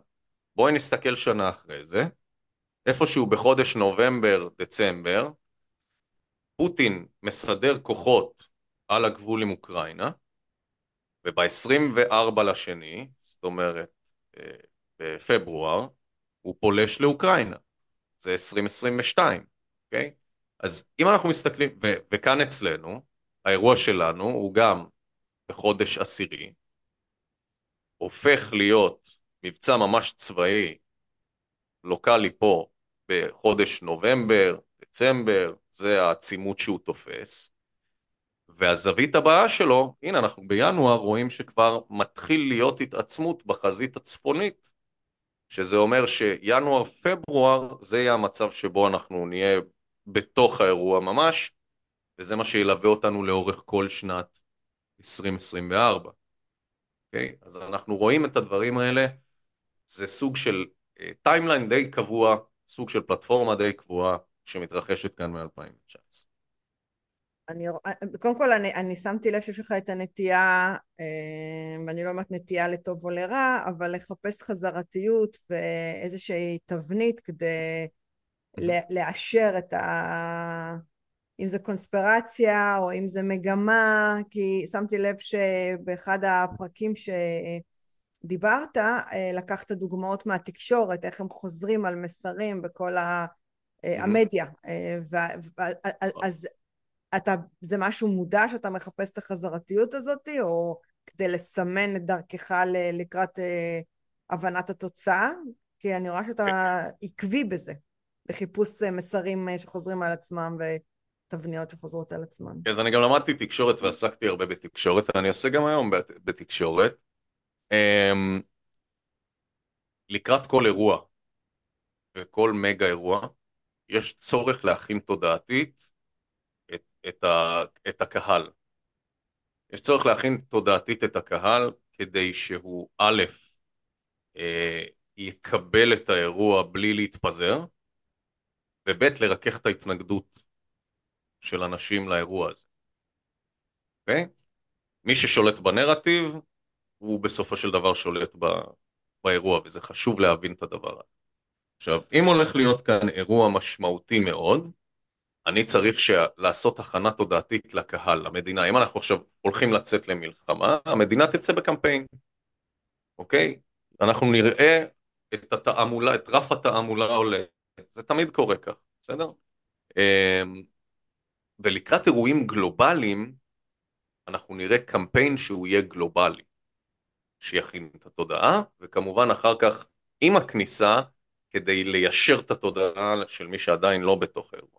אז סתם, קמפיין I Stand With Israel הוא קצת נכשל, אבל הוא היה קיים, בסדר? ומהצד השני, לפני זה היה את אותו קמפיין, זה היה I Stand With Ukraine, בסדר? אז אנחנו רואים את הדברים האלה, אבל איך אנחנו יודעים שהממשלה מתחילה אה, להכין את התודעה? אפשר לראות את זה דרך ערוצי התקשורת שלנו, העיתונות, ערוצי התקשורת, הם בעצם מתחילים לבנות נרטיב לאט לאט בנושא מסוים. ואז יש נושא מסוים שלאט לאט מתחיל אה, אה, לצבור תאוצה אה, בתוך, אה, בתוך אמצעי התקשורת, ולאט לאט יש כמו איזה בילדאפ כזה שיש לו גרף כזה שעולה, והעצימות של הידיעות באותו נושא עולות ועולות ועולות, ואז אנחנו פתאום מקבלים נהלים שונים, חוקים שונים לגבי אותו נושא, הסדרה של הדרך שבה אנחנו מתנהלים בתוכו וכן הלאה וכן הלאה. לדוגמה, משבר אקלים, אנחנו יכולים לראות שלאט לאט מתחילות לצוץ עוד ועוד ידיעות, שמטרתם לספר לציבור שקיים כזה בכלל דבר, ושיש לנו משבר אקלים, ולאט לאט לבנות את העצימות של המסר הזה שייכנס לנו לתודעה, ויכין אותנו לקראת אירוע אה, אה, אקלימי משמעותי, שמבחינתנו דורש מכולנו להתאחד יחד, להילחם נגדו ולקבל משאבים, אה, ו- ו- ו- ואת היכולת של הממשלה לקבל מש- משאבים מהציבור כדי לנהל אותו. אדם, אני אגיד לך, אני חייבת לענות על זה. הלוואי, הלוואי והייתי משתכנעת בטיעון הזה, ואני אסביר לך למה. מה שאתה אומר זה שכל ערוצי התקשורת, המדיה, כל מי שקשור בעצם מאשר קו מול איזושהי מגמה שהממשלה רואה שעומדת לקרות. אני רואה את זה שונה לגמרי, ואני רואה גם איך אנשים עובדים. אנשים מאוד אוהבים לעשות העתק הדבק, הם לא אוהבים לחשוב. הרבה יותר הגיוני שמדינה שכמעט כל ערוץ חדשות חושב אחרת, ואנחנו מאה אנשים עם אלף דעות, דווקא לא, לא לוקחים את זה כאיזשהו עזרה, תמיכה, שילוב וקשירה של איזשהו נרטיב, אלא וואלה, אם, אם ערוץ וואלה כתב, אז וואלה תכתוב, אז ערוץ ארבע עשרה יכתוב, ערוץ שתים עשרה יכתוב, ויש לנו איזה קצת נטייה, ורואים את זה כמעט בכל תחום, פשוט להעתיק, זאת אומרת, לאו דווקא שיש פה איזשהו, אה, שהחיילים מסתדרים בתקשורת למען איזשהו נרטיב שעומד אה, להתפוצץ לנו בפרצוף, זאת אומרת, יכול להיות שאתה צודק, כן, אבל לי יותר קל, פחות, זאת אומרת, קשה לי להשתכנע, שאנחנו מיישרים קו במדינה שאני מבינה שכמעט כל בן אדם חושב אחרת כאן. אוקיי. אוקיי? אז אני אענה לך על זה. בוודאי, שמה התכנסנו? בסופו של דבר, כשאתה מסתכל בבעלות התאגידית הצולבת של כל התאגידים, בסדר? תאגידי התקשורת שלנו, הם כולם תתי תאגידים של אותם שישה גופי תקשורת עיקריים שנמצאים בעולם. זאת אומרת, יש שישה תאגידי ענק, דיזני, וורנר, אפל, בסדר? ש, שעכשיו הולכים לרכוש את דיזני דרך אגב, יש, יש שיח בנושא הזה, אבל בסוף יש תאגידי ענק שמחזיקים תחתיהם את כל חברות המדיה שאנחנו מכירים, וגם כל משרדי הפרסום. עכשיו, סתם לדוגמה, סתם דוגמה. משרד הפרסום הכי גדול בישראל זה מקן אריקסון. בסדר? מקן אריקסון זה משרד פרסום בינלאומי שיש לו פשוט נציגות בכל מדינה, משרד בכל מדינה, אבל זה בדיוק זה המצב. זאת אומרת, יש מרכז אחד שיש לו נציגות בכל מדינה. עכשיו, הערוץ הזה שאת רואה, ערוץ שלוש עשרה, אז לצורך העניין ערוץ שלוש עשרה שייך לבן אדם בשם לן בלווטניק. לן בלווטניק הוא מיליארדר, בסדר? ש... מאוד מעורב פוליטית בדברים מסוימים, וסתם ככה שתדעי שלן בלווטניק בתקופת הקורונה, הוא היה בעלים של חברה שמייצרת חיסונים נגד קורונה. עכשיו, סתם כדי שנבין, הוא בעצם משתמש בערוץ שלו, בתור ערוץ שבתקופה של שלוש שנים, הופך להיות ערוץ פרסומת למוצר אחד, שהוא דוחף אותו בכל רגע נתון, בתוך החדשות, על ידי דירקטור שעובד בחברה שמפתחת את המוצר שלו, והוא דירקטור שלו בחברה אחרת שלו שנקראת כלל, כלל ביוטכנולוגיות, ואותו בן אדם יושב כפרשן מטעמי בריאות ודוחף לך חיסונים והגבלות על האוכלוסייה. עכשיו, אני סתם נתתי לך בקטנה, אבל אני רוצה להסביר לך את זה קצת יותר לעומק. ברמה התאגידית, יש תאגיד על, שתחתיו, שתי תאגידים, שתחתיהם נמצאים כל התאגידים שאנחנו נמצאים. זה העולם הריכוזי שאנחנו נמצאים. אז יש לנו תאגיד שנקרא בלקרוק, ותאגיד שנקרא ונגארד, והם נמצאים במצב שהם משקיעים בצורה מעגלית אחד בשני. הם מנהלים באופן ישיר עשרה טריליון דולר, עם חברות השקעות, ובתוך האירוע הזה, ברמה, בוא נגיד, במעגל השני, הם מנהלים בסופו של דבר ארבעים טריליון דולר בעולם. Okay? שזה, קחי את ה-ג'י די פי של כל המדינות, זה, זה, הגדולות, זה פחות או יותר, זה פחות או יותר הדבר הזה. הם יותר גדולים מקבוצות של מדינות ביחד, שתאגדי אותם ביחד. Okay? ואנחנו צריכים להבין שמה שקורה בסופו של דבר זה שהם מי שמחליט לאן ילך הכסף. הסדר עובד בצורה כזאת, יש ממסד בנקאי, אוקיי? הממסד הבנקאי הוא מי שמנפיק את הכסף, ואחר כך הוא עובר לבלקרוק שמחליטה איך לפזר אותו פנימה בתוך המערכת, כי כל המערכת נמצאת בתוך בלקרוק. היא מחליטה איך להשקיע אותו בתוך המערכת. אוקיי? עכשיו, מה שהם עושים זה לבנות מודל עסקי שאמור להיות מודל עסקי שכל התאגידים שקיימים יתיישרו אליו. זה נקרא אי אס ג'י, Environmental Social Governance. זאת אומרת שהשאיפה שלהם, המודל אי אס ג'י הזה, שזה המודל שכיום מקודם בעולם ברמה הכלכלית כבר הרבה מאוד שנים, okay? זה מודל שאומר במה אני משקיע כסף ובמה אני לא משקיע כסף. עכשיו אני אתן לך סתם דוגמה. כשארצות הברית החליטה להנפיק ארבעה טריליון דולר ולהזרים אותם פנימה לתוך הסיסטם, אז היא לקחה את לרי פינק, מנכ"ל של בלק רוק, והיא אמרה לו, אנחנו מזרימים את הכסף דרכך, זאת אומרת, דרך התאגיד שלך, יוזרם כל הכסף פנימה אל הכלכלה האמריקנית. והיא נותנת לו ארבעה טריליון דולר ביד בפעם הראשונה, בפעם השנייה, דרך אגב, הם עשו את זה גם ב-אלפיים ושמונה, שהם עשו את הבייל, את הבייל-אוט, אה, באופן כללי למערכת הבנקאית אחרי הקריסה שלה. הם באו ללארי פינק, אמרו לו, קח כסף, אתה תחליט איזה בנק חי, איזה בנק מת, וכן הלאה וכן הלאה וכן הלאה, איזה תעשיות יחיו, איזה תעשיות לא, וכן הלאה וכן הלאה. משם הם צברו את התאוצה, הגיעו לנקודה שאנחנו נמצאים בה היום. אבל מה זה אומר? זה אומר שכולם, הם לא מתחרים, הם כולם עובדים באותו תאגיד, הם כולם תחת אותה בעלות. אוקיי? כשפיטרו את טאקר קרלסון מפוקס ניוז, אז אם היית קוראת כמה ימים לפני זה ידיעה בעיתון, היית מגלה שבלק רוק רכשו מניות והפכו להיות השול... מי שבעלי השליטה בפוקס ניוז. אוקיי? כן. כמה ימים לפני זה. אז אנחנו צריכים להבין את זה, שזה קרטלי וטייקוני מידע. עכשיו, יותר גרוע מזה. אוקיי? היום מי שמנהל את התפוצה של המידע, זה כבר לא בני אדם. זאת אומרת, זה איי איי. ואני אתן לך סתם דוגמה לזה. Okay? אחד מסוכנויות החדשות הגדולות ביותר בעולם, אנחנו פה בישראל לא כל כך מרגישים את זה, אבל בעולם זה נחשב אחד מהסוכנויות הגדולות, זה סוכנות שנקראת אם אס אן. Okay? אם אס אן זה ה-וויינט של מייקרוסופט. בסדר? אנחנו כולנו מכירים את אם אס אן, פחות משתמשים בזה בארץ. אבל מה קורה? בשנת עשרים עשרים ושתיים, אם אס אן החליטה שהיא מפטרת תשעים אחוז מכוח האדם שלה, שזה כתבים ועורכים ש... ויוצרי התוכן.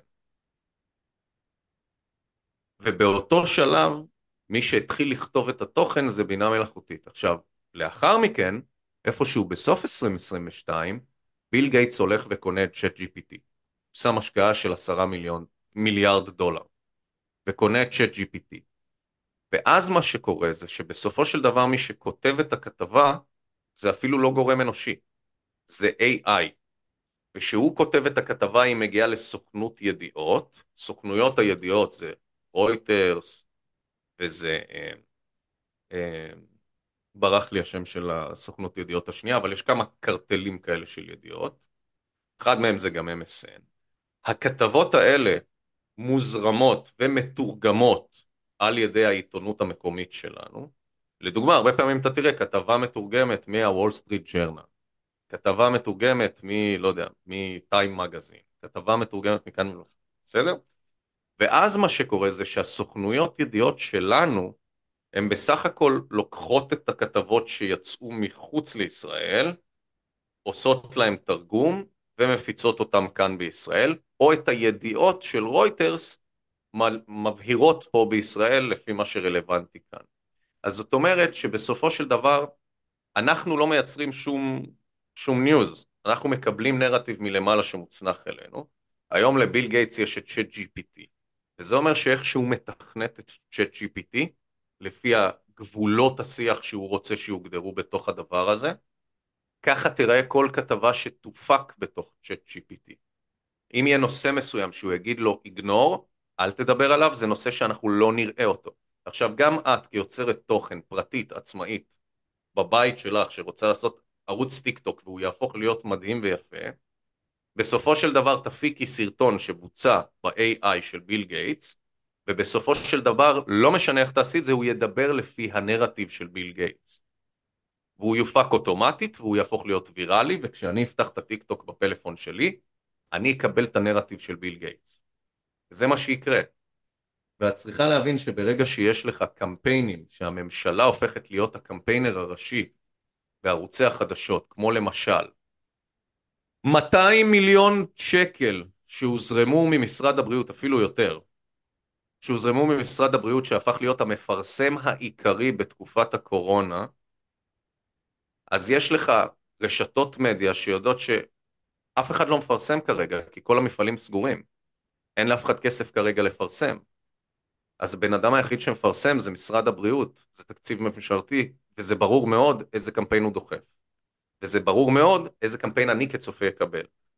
כן, זה מזכיר לי גם את הטיקטוק, שבבעלות של הסינים, הרי בתחילת המלחמה זה היה קטסטרופה, הם פשוט הורידו לנו לכל הישראלים את כל הסרטונים ומחקו. נכון. זה היה פשוט מתסכל. כי הם עושים שני דברים. הם פשוט מחקו הכל. הם עושים שתי דברים. אחד זה להזרים נרטיב. כן. אחד. נכון. חד וברור, שמלווה בקמפיין ממשלתי. הקמפיין הזה של I stand with Ukraine, את שמעת קמפיין אחר פה בישראל? לא. שהתחילה המלחמה בין רוסיה לאוקראינה? לא. זה היה ברור שהמטרה היא לשטוף את המוח של כל הציבור בישראל, ליישר קו ולהגדיר ישראל היא מדינה שהיא פרו-אוקראינה באירוע הזה. אוקיי? אלה הדוברים היחידים ששמעת בערוצי החדשות. זה הקמפיין, כל העולם קיבל אותו. תאגידים ישראלים היו חייבים להצטרף לזה. אם היית נכנסת לוויקס, אז היית רואה שוויקס מגייסת כסף תרומות, על מנת לתרום אותם לאזרחים האוקראינים וכן הלאה וכן הלאה, והיום זה קורה הפוך לטובת ישראל. אז הדברים האלה זה קמפיינים מסודרים, שיוצאים וקורים ומתרחשים, ואנחנו כצופים חווים מצב שבו יש נרטיב אחד שמוזרם דרך כל ערוצי התקשורת, וצנזור של כל מי ששואף לייצר נרטיב מתחרה. צנזור זה אומר השתקה, זה אומר שאנחנו מדירים אותו מהשיח, זה אומר שאנחנו מייצרים כל מיני חוקים וכל מיני הגבלות בתוך הפלטפורמות האלה של פייסבוק, יוטיוב, זה דברים שאנשים לא כל כך ערים אליהם.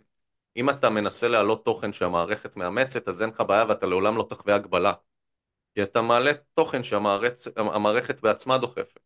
אבל תנסה פעם אחת להעלות תוכן שהמערכת, שהוא סותר את הנרטיב, ואתה תקבל חסימה מיידית. אתה תקבל חסימה מיידית, ומי שעושה את זה יודע את זה, ומי שלא עושה את זה, הוא לא מרגיש את זה. אבל חשוב שידעו שזה קיים. כן. זה... אנחנו מדברים פה על ה... על ה... על המדיה, על התקשורת, ואני לא יכולה להתעלם מאחד הנושאים שהיה לי ברור שאנחנו נציף אותם, שב-עשרים עשרים ושלוש היו שלושה יוצאי צבא אמריקאים, שהופיעו, הם השתתפו בשימוע פומבי שעסק בשקיפות של הממשלתית בכל הנוגע לאבאמים. ממש בבית הנבחרים בארצות הברית פעל, העביר את זה לציבור שהוא עובד לחשוף את כל המגע שלהם מול אבאמים. הם גם פתחו אתר מיוחד שאפשר להעלות שם עדויות. אני לא רוצה להרחיב בזה כי זה יכול לקחת לנו עוד שעה, שעה וחצי, אבל אני כן רוצה שנשלב, כי זה נראה לי פתאום איזשהו צעד אורגני לשיחה שלנו, שבעצם הם החליטו יום בהיר אחד לטלטל את עולמה של ארצות הברית בסיפורים שאי אפשר להישאר אדישים אליהם. מה, מה, מה הרעיון שעומד מאחורי זה? בוא נסביר קצת לצופים. נסביר שנייה רגע משהו לצופים. יש כל מיני דברים שקורים בעולם כרגע. הרבה מאוד נושאים קורים בעולם כרגע, והרבה מאוד נושאים הופכים להיות אקוטיים כאלה בעולם כרגע, ומגיעים למה שנקרא לחשיפה רחבה מפלטפורמות מאוד מאוד משמעותיות, כמו הקונגרס האמריקני, הסנאט האמריקני, עניינים שמגיעים לבית המשפט העליון פתאום, והופכים להיות שנויים במחלוקת. זאת אומרת, מגיעים לבמות הגבוהות ביותר, משודרים ומסוכרים פתאום בתוכניות מאוד ותיקות, עם הרבה מאוד, מאוד שמרניות גם, כמו שישים מינוטס, אוקיי, שזה מדורת השבט האמריקנית, נמצאים במהדורות החדשות, ב, ב, ב, באופן קבוע במיינסטרים, וגם פה בישראל. זאת אומרת, אחת לכמה זמן אנחנו פתאום רואים איזושהי ידיעה בנושא חייזרים, מדענים גילו, כל מיני דברים כאלה. עכשיו, האירוע הזה כרגע מתקיים בארצות הברית בלבל קצת שונה ממה שקורה פה בישראל. אוקיי? בעצם בארצות הברית יש קבוצה שהיא מריצה פרויקט שנקרא Full Disclosure. מבחינתם, הפרויקט הזה קיים כבר כמה עשרות שנים, בוא נגיד מתחילת שנות האלפיים בערך, ומבחינתם זה קבוצה של אנשים שהם יוצאי צבא, יוצאי מערכת הביטחון, יוצאי מערכת החלל האמריקנית, יוצאי... אה, יוצאי אה, גופים כמו סי איי איי ו- וכן הלאה, מערכת המודיעין, וגם אנשי מחקר. זאת אומרת, אנשים שעוסקים במחקר, בנושאים האלה, והם באמת השמות הבכירים ביותר בעולם. עכשיו, הקבוצה הזאת התחילה בתור קבוצה מאוד מאוד קטנה, של אנשים מאוד מאוד, אה, אה, בוא נקרא לזה, עם, עם ותק שהם הצליחו להוכיח ולהראות, שהם היו שותפים בתוכניות כאלה ואחרות של הממשל, ו... וכן הלאה וכן הלאה, אבל היום זה הפך להיות פאבליק. זאת אומרת, זה דיון שממש מתקיים בסנאט האמריקני, ובו אותה קבוצה של אנשים, שהם בעצם אה, סוג של וויסלבלוארים, יוצאים החוצה, מביאים עדויות, מסמכים, דברים רשמיים, מציגים את זה לסנאט האמריקני, כאילו אומרים להם, יש אירועים, ויש סוכנויות, שפועלות ומריצות פרויקטים במימון של מה שנקרא black budget, זה אומר מימון מכספי, מכספי המיסים של האמריקנים, שמגיע בדרך לא דרך לפרויקטים האלה, ו, ו, ובעצם משלם המיסים האמריקני אפילו לא מודע לזה. ולכן אתם כסנאט צריכים להיות מודעים לזה, ואתם לא מודעים לזה. זאת אומרת, יש מערכת מקבילה שעובדת על בלק בדג'ט, עושה דברים שהסנאט לא מודע להם, ולפעמים גם הנשיא לא. זאת הטענה שלהם. והם כאילו רוצים להביא את זה לידיעה שלהם. אוקיי. זה כאילו הנרטיב. עכשיו בסופו של דבר אנחנו רואים בעצם את הממשל האמריקני, פתאום עושה דיסקלוז'ר לכל מיני מסמכים עתיקים מה-סי איי איי ומנאסא ומכל מיני כאלה, ראש נאסא אומר שהוא יחקור מאוד ברצינות את הממצאים החדשים שהוא נחשף אליהם פתאום ומעולם לא שמע עליהם קודם, שיקים צוות חשיבה וצוות חקירה של נאסא, שיכול להיות שנאסא לא יודעים את כל הדברים האלה וזה ופה ושם. בסדר. עכשיו בעצם מה העניין? למה נאסא מתקפלת לזה? כי בעצם הטענה הציבורית היא אה, על המימון הזה של הרבה מאוד כסף שהולך לנאסא, ואף אחד לא מבין מה קורה עם המימון הזה. זאת אומרת, אוקיי, בסדר, טסנו לירח לפני עשרות שנים, מה קרה מאז? כאילו, מה... למה כל הטריליונים האלה צריכים להגיע לשם? ואז נאסא צריכה לשחק את המשחק הזה ו... וכן הלאה. עכשיו, בשורה תחתונה, מה שקורה זה שהרבה מאוד מידע יוצא החוצה, והמידע הזה יוצא החוצה בצורה מבוקרת, שבה מטפטפים כל פעם טיפה. כל פעם זורקים איזה בלק כזה של מידע שעבר די-קלסיפייד, הציבור הולך, חופר ונובר בתוך המידע הזה, מנסה למצוא את החרטה של הממסד, או איפה שיקרו לו, ו- ומשקיע הרבה מאוד זמן, בלחפש ולקרוא ערימות של מסמכים שזה פשוט לא אנושי לקרוא אותם. אוקיי? זה מזכיר לי את תקופת הקורונה. בתקופת הקורונה, כל פעם שרצו שהקהל הקונספירטיבי, זה שמחפש את הקשר, כי מה זה קונספירציה בסופו של דבר? קונספירציה זה קשירת קשר, זה אומר שיש לי את היכולת לחבר נקודות ולהראות שיש כאן קנוניה, אוקיי? ושאירועים הם לא מנותקים אחד מהשני, אלא שהם מחוברים תחת איזושהי מטרה מסוימת, תחת תוכנית מסוימת שמישהו מקדם אותה. אז מה שהם עושים זה לקחת את כל האנשים המטרידים האלה, שכל היום מחפשים את האמת, וכל היום מחפשים מידע, וכל היום מצליחים אחר כך לקחת את המידע הזה, להפיק תחקירים, להקים רשת תקשורת, רשת עצבים ממש, של ניורונים כזאת, שמאחדת את כולנו דרך הפלטפורמות הסושיאל, ובסוף מאתגרים את הממסד ואת הנרטיב שלו בכל דבר ועניין שהממסד מנסה להצניח עלינו, ובכל קמפיין שהוא מנסה לכפות עלינו, לאכול אותו ככה עם כפית. ואנחנו אומרים, לא, לא, לא טעים לי, אני בא לי לראות משהו אחר. וזה בעצם כל האנשים שהם באופן אקטיבי מנסים לאתר מידע, ולא באופן פסיבי, יושבים מול החדשות ומקבלים את המידע שמוזרם אליהם, אוקיי? אז מטרגטים את האוכלוסייה המאוד ספציפית הזאת, של אנשים שאתה צריך להעסיק את המוח שלהם כל הזמן, כדי שהם לא חס וחלילה, ימצאו באמת דברים שיאתגרו אותי. ואז מה שעושים זה שכל כמה זמן... אני בפייסבוק בקבוצת... אנשים שאוהבים ציפורים, אז כל היום הם לוחים ולוקדים ציפורים, קמים באמצע הלילה, מחפשים צילומים של ציפורים, אז זה, זה מזכיר לי אותו דבר, במקום לראות חדשות הם מחפשים דברים בחוץ. זה בסדר, זה בסדר גמור, אבל בתוך ה... האירוע הזה, שיש הרבה מאוד אנשים שהם לא מאמינים לממסד, ולנרטיבים הממסדיים, לא מקבלים אותם, כי הם לא תואמים את המציאות בשטח, Okay. ואז הם מחפשים תשובות.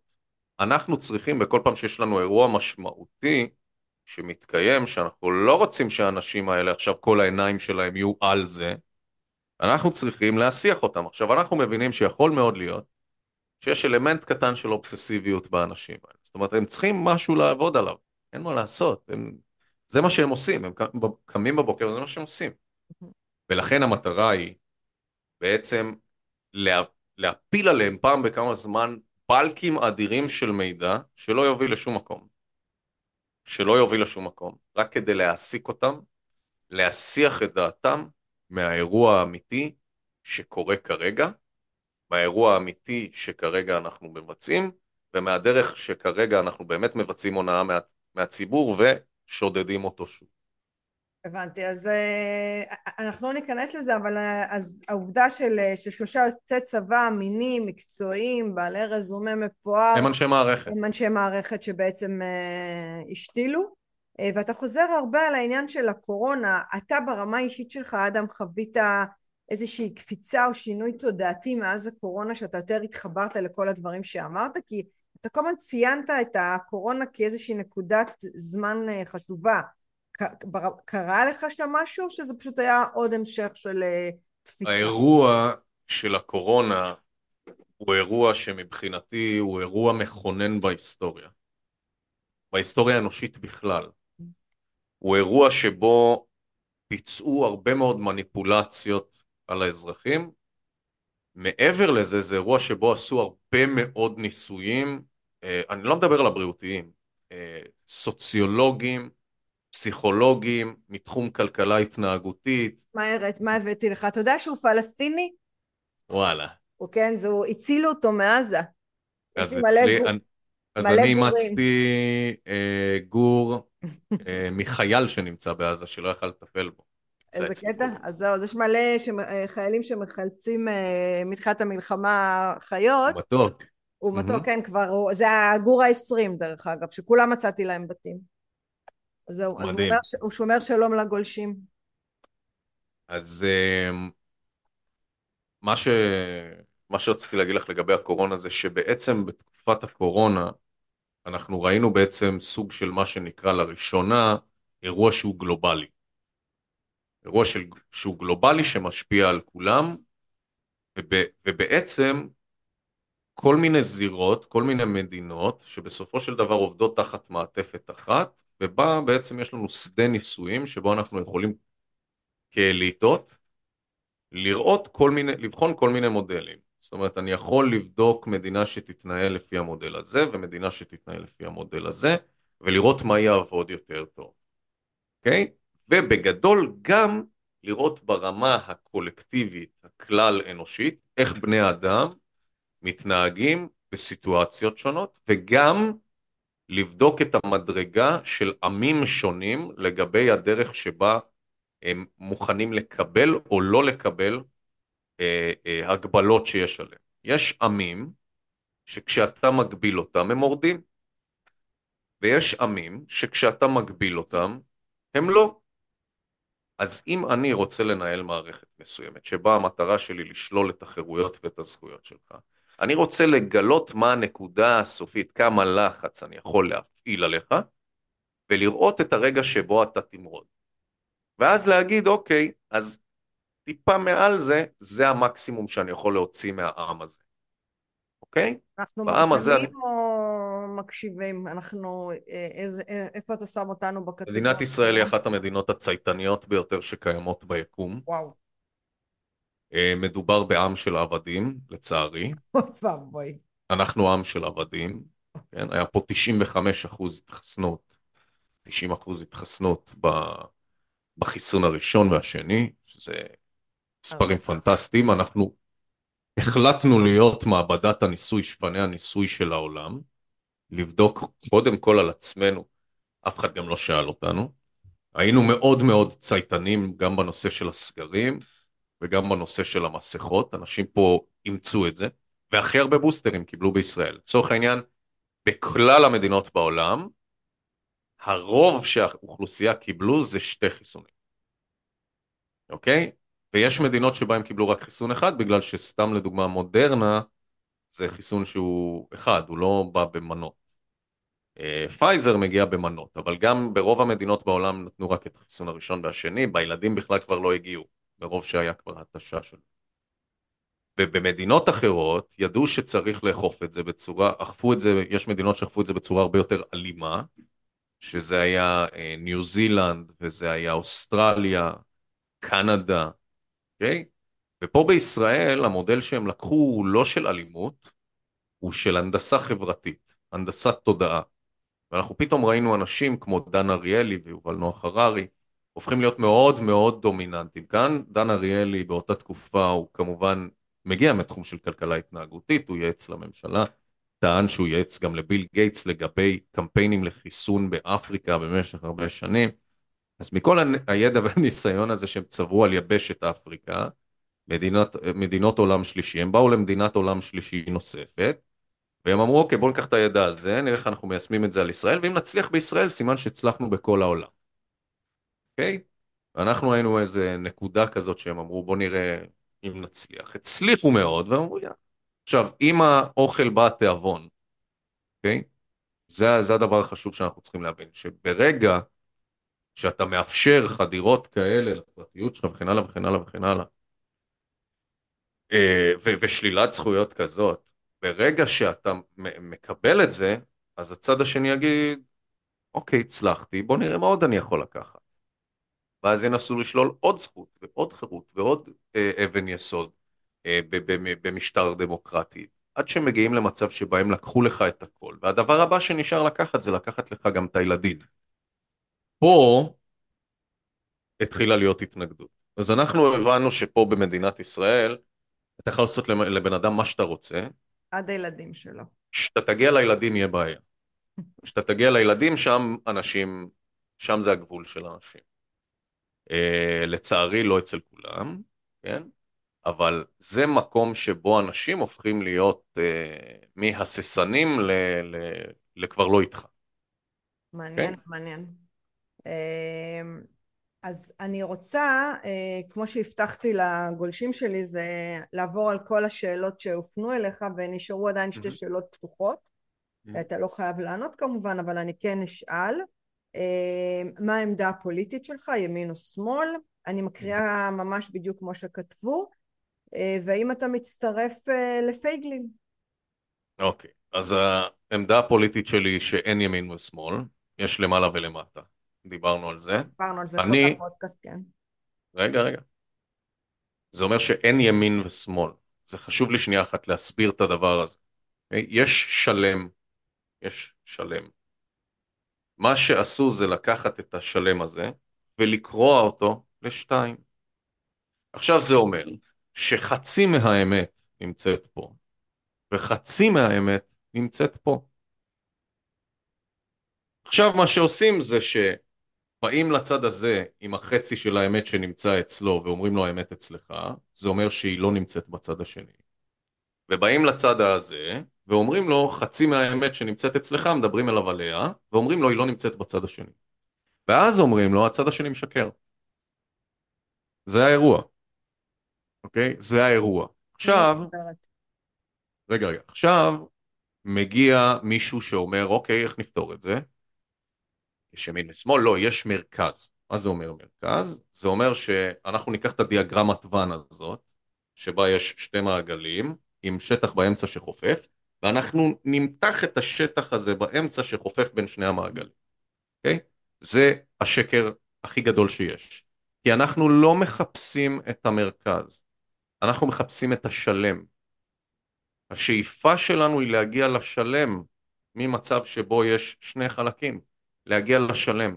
ובכל פעם שאנחנו נגיד יש ימין ושמאל, אז אין שלם, ובכל פעם שאנחנו נגיד אז אוקיי, אז הרעיון שצריך לעשות הוא לבוא למרכז. זאת הנדסת תודעה, שברגע שהגענו רחוק מדי לקצוות של הימין והשמאל, הציבור בא ואומר אין באמת ימין ושמאל, ואז הוא חושב איך אני אגיע לשלם, אז הממסד צריך לעונות אותו ולהגיד לו, לא, אתה לא תגיע לשלם, אתה תלך למרכז. ואז מהמרכז עוד פעם נדחף את הקצוות. עכשיו, זאת המערכת, זאת הפלטפורמה. אני מסתכל על דברים כמערכת, כ- כ- כ- כמבנה, אוקיי?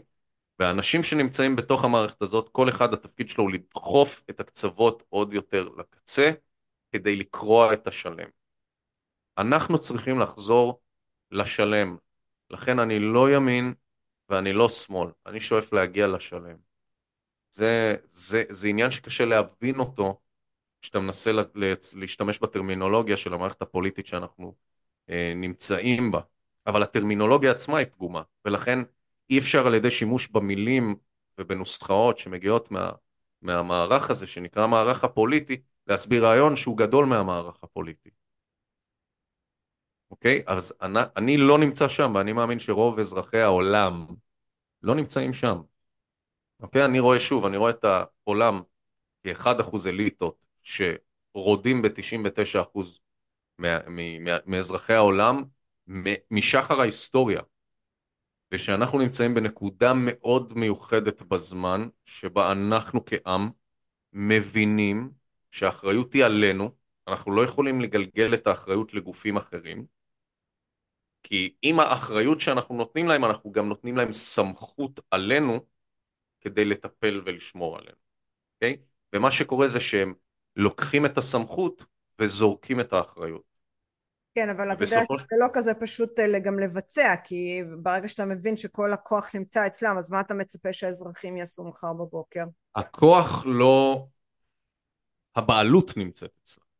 נכסים נמצאים אצלם. זה גם כוח. כוח לא... כוח לא נמצא אצלם. אוקיי. כוח לא נמצא אצלם. מהסיבה המאוד פשוטה שיש סיבה שהם הגדירו את אזרחי העולם כאויב שלהם. בסדר? הסיבה הזאת היא כי הם רק אחד אחוז. ויש להם איזשהו פחד קמאי כזה, מזה שבסופו של דבר תשעים ותשעה אחוז מהעולם, הוא יקלוט רגע את ההונאה, הוא יתהפך עליהם. עכשיו, איפה האירוע הזה קרה בהיסטוריה ש- ש- שככה חרט אותם בעניין הזה? במהפכה הצרפתית. Mm-hmm. זה כי לוקחים את המלך ושמים אותו בגרדום, ולוקחים את המלכה ושמים אותה בגרדום, זה, זה אירוע נכון. ש- שהם זוכרים. ברור. עכשיו, מה הפחד הכי קמאי שלנו כיהודים, נגיד, פה במדינת ישראל? להיכחד. לא, לא, שיום אחד יש פה מסביבנו איזה... איזה כמה מאות מיליוני ערבים, מוסלמים, נכון? נכון. יופי, שיום אחד הם, כל המוסלמים יקומו פיזית, ויגידו, הולכים לירושלים. לירושלים ועם חצופה. זהו, לא צריך לעשות כלום. לא צריך מטוסים, לא צריך נשק, לא צריך... כולם יקומו, ויגידו, היום הולכים לירושלים. זהו, מתחילים ללכת. עכשיו, זה פחד, למה אני אומר קמאי? כי אין בו שום רציונל. אין בו שום היגיון. הוא מבוסס על טראומות וחוויות טראומטיות שלנו, ונרטיבים, וכל מיני דברים כאלה.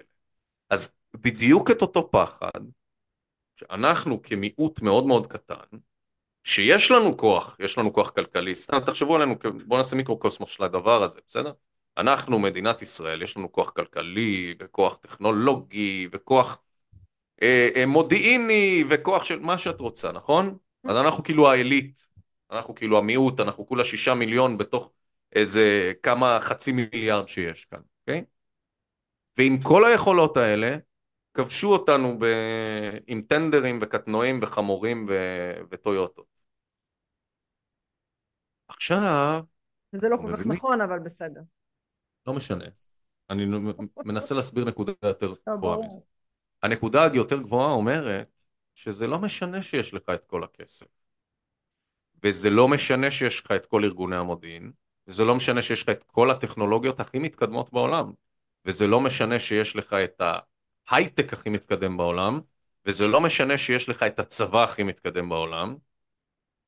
בסוף, כמה אנשים שמחליטים שהם פשוט קמים, ומחליטים לערוף לך את הראש, הם עושים את זה. אוקיי? וגם לא צריך שכל המיליארד, כל החצי מיליארד יעשו את זה. צריך אלף. עכשיו, הם, הם יודעים את זה. הם יודעים את זה טוב טוב. שכשהם מתחילים לעשות אירועים שהם ברמה גלובלית, זה אומר ששני דברים קורים. אחד, זה שפתאום הם יכולים להיות, לקבל שליטה על כל העולם, אבל מהצד הזה, השני, זה גורם למצב שבו אין אף מקום בטוח שהם יכולים לדרוך עליו בעולם הזה. כי ביל גייטס הוא מוכר בכל המדינות, ואין מדינה שהוא יכול להגיע אליה שאין בה אנשים שלא הרגישו את הרודנות שלו במשך שלוש או ארבע השנים האחרונות. ואותם חברים של ה-World Economic Forum, הם אמנם חושבים שהם משחקים באירוע גלובלי ומשפיעים על כל העולם, אבל זה גם אומר שבכל מקום בעולם יש אנשים שירדפו אותם, ושלא ייתנו להם רגע אחד של מנוחה. וזה מאוד מאוד שונה, כי פעם הם היו יכולים ללכת להתחבא פתאום, נגיד היה להם בעיה ברוסיה, אז הם היו טסים לארצות הברית, היה להם בעיה בארצות הברית, אז הם היו טסים לאירופה. אבל היום זה לא משנה באיזה מקום הם ישימו את הרגל שלהם, יהיה מי שירדוף אותם. וצריך להבין שככל שהם עושים יותר כאוס, הם יותר מפחדים מהנקודה שהציבור יתעורר ויתהפך עליהם, ואז הם הופכים להיות יותר אגרסיביים. מה זה להתעורר ולהתהפך, אדם? להתעורר ולהתהפך. זה כמו שהיום... להתעורר פשוט ברמת התודעה, ברמת ההבנה, לזה אתה מתכוון? סתם דוגמה. אירוע כמו השביעי לעשירי שקורה פה במדינת ישראל. מה האפקט שהיה כאן בימים הראשונים? הציבור התעורר, כן. קיבל את הסתירת לכי שלו, נכון. הבין שכל האלה שיושבים שם צריכים לעוף הביתה, במקרה כן. הטוב, נכון. שחלק מהם צריכים לשבת בכלא, נכון. ויש כאלה שטוענים שחלק צריכים לעבור למסלול אחר של, של משפט צבאי, אוקיי? שכולנו יודעים מה זה אומר. כן. לכן, יש פתאום אירוע שכשהוא יוצא משליטה, הציבור עלול להגיע למצב שזה מה שהוא ידרוש. עכשיו, כדי לשנות עוד פעם, להרדים שוב את הציבור, המערכת חייבת להתכנס שנייה אחת, להתעשת על עצמה, ול... ו... ולבוא ולהגיד, אוקיי, אני צריכה להכיל שוב את התודעה הציבורית שהתפזרה לכל מיני מקומות שיכולים לסכן אותנו, ואני צריכה לעטוף את כל האירוע הזה מחדש בנייר צלופן מהמם, ולעטוף אותו עם איזה סרט נחמד, ואז היא, ואז היא נכנסת לפעולה, והיא אומרת, אוקיי, אני לוקחת את, ה, את המקום שממנו יש לי הכי הרבה סכנה כרגע, נגיד משפחות החטופים, כי אלה אנשים שכרגע יש להם הכי הרבה קליים על היכולת שלנו לפעול, הם נותנים לנו את הלגיטימציה בכלל לפעילות.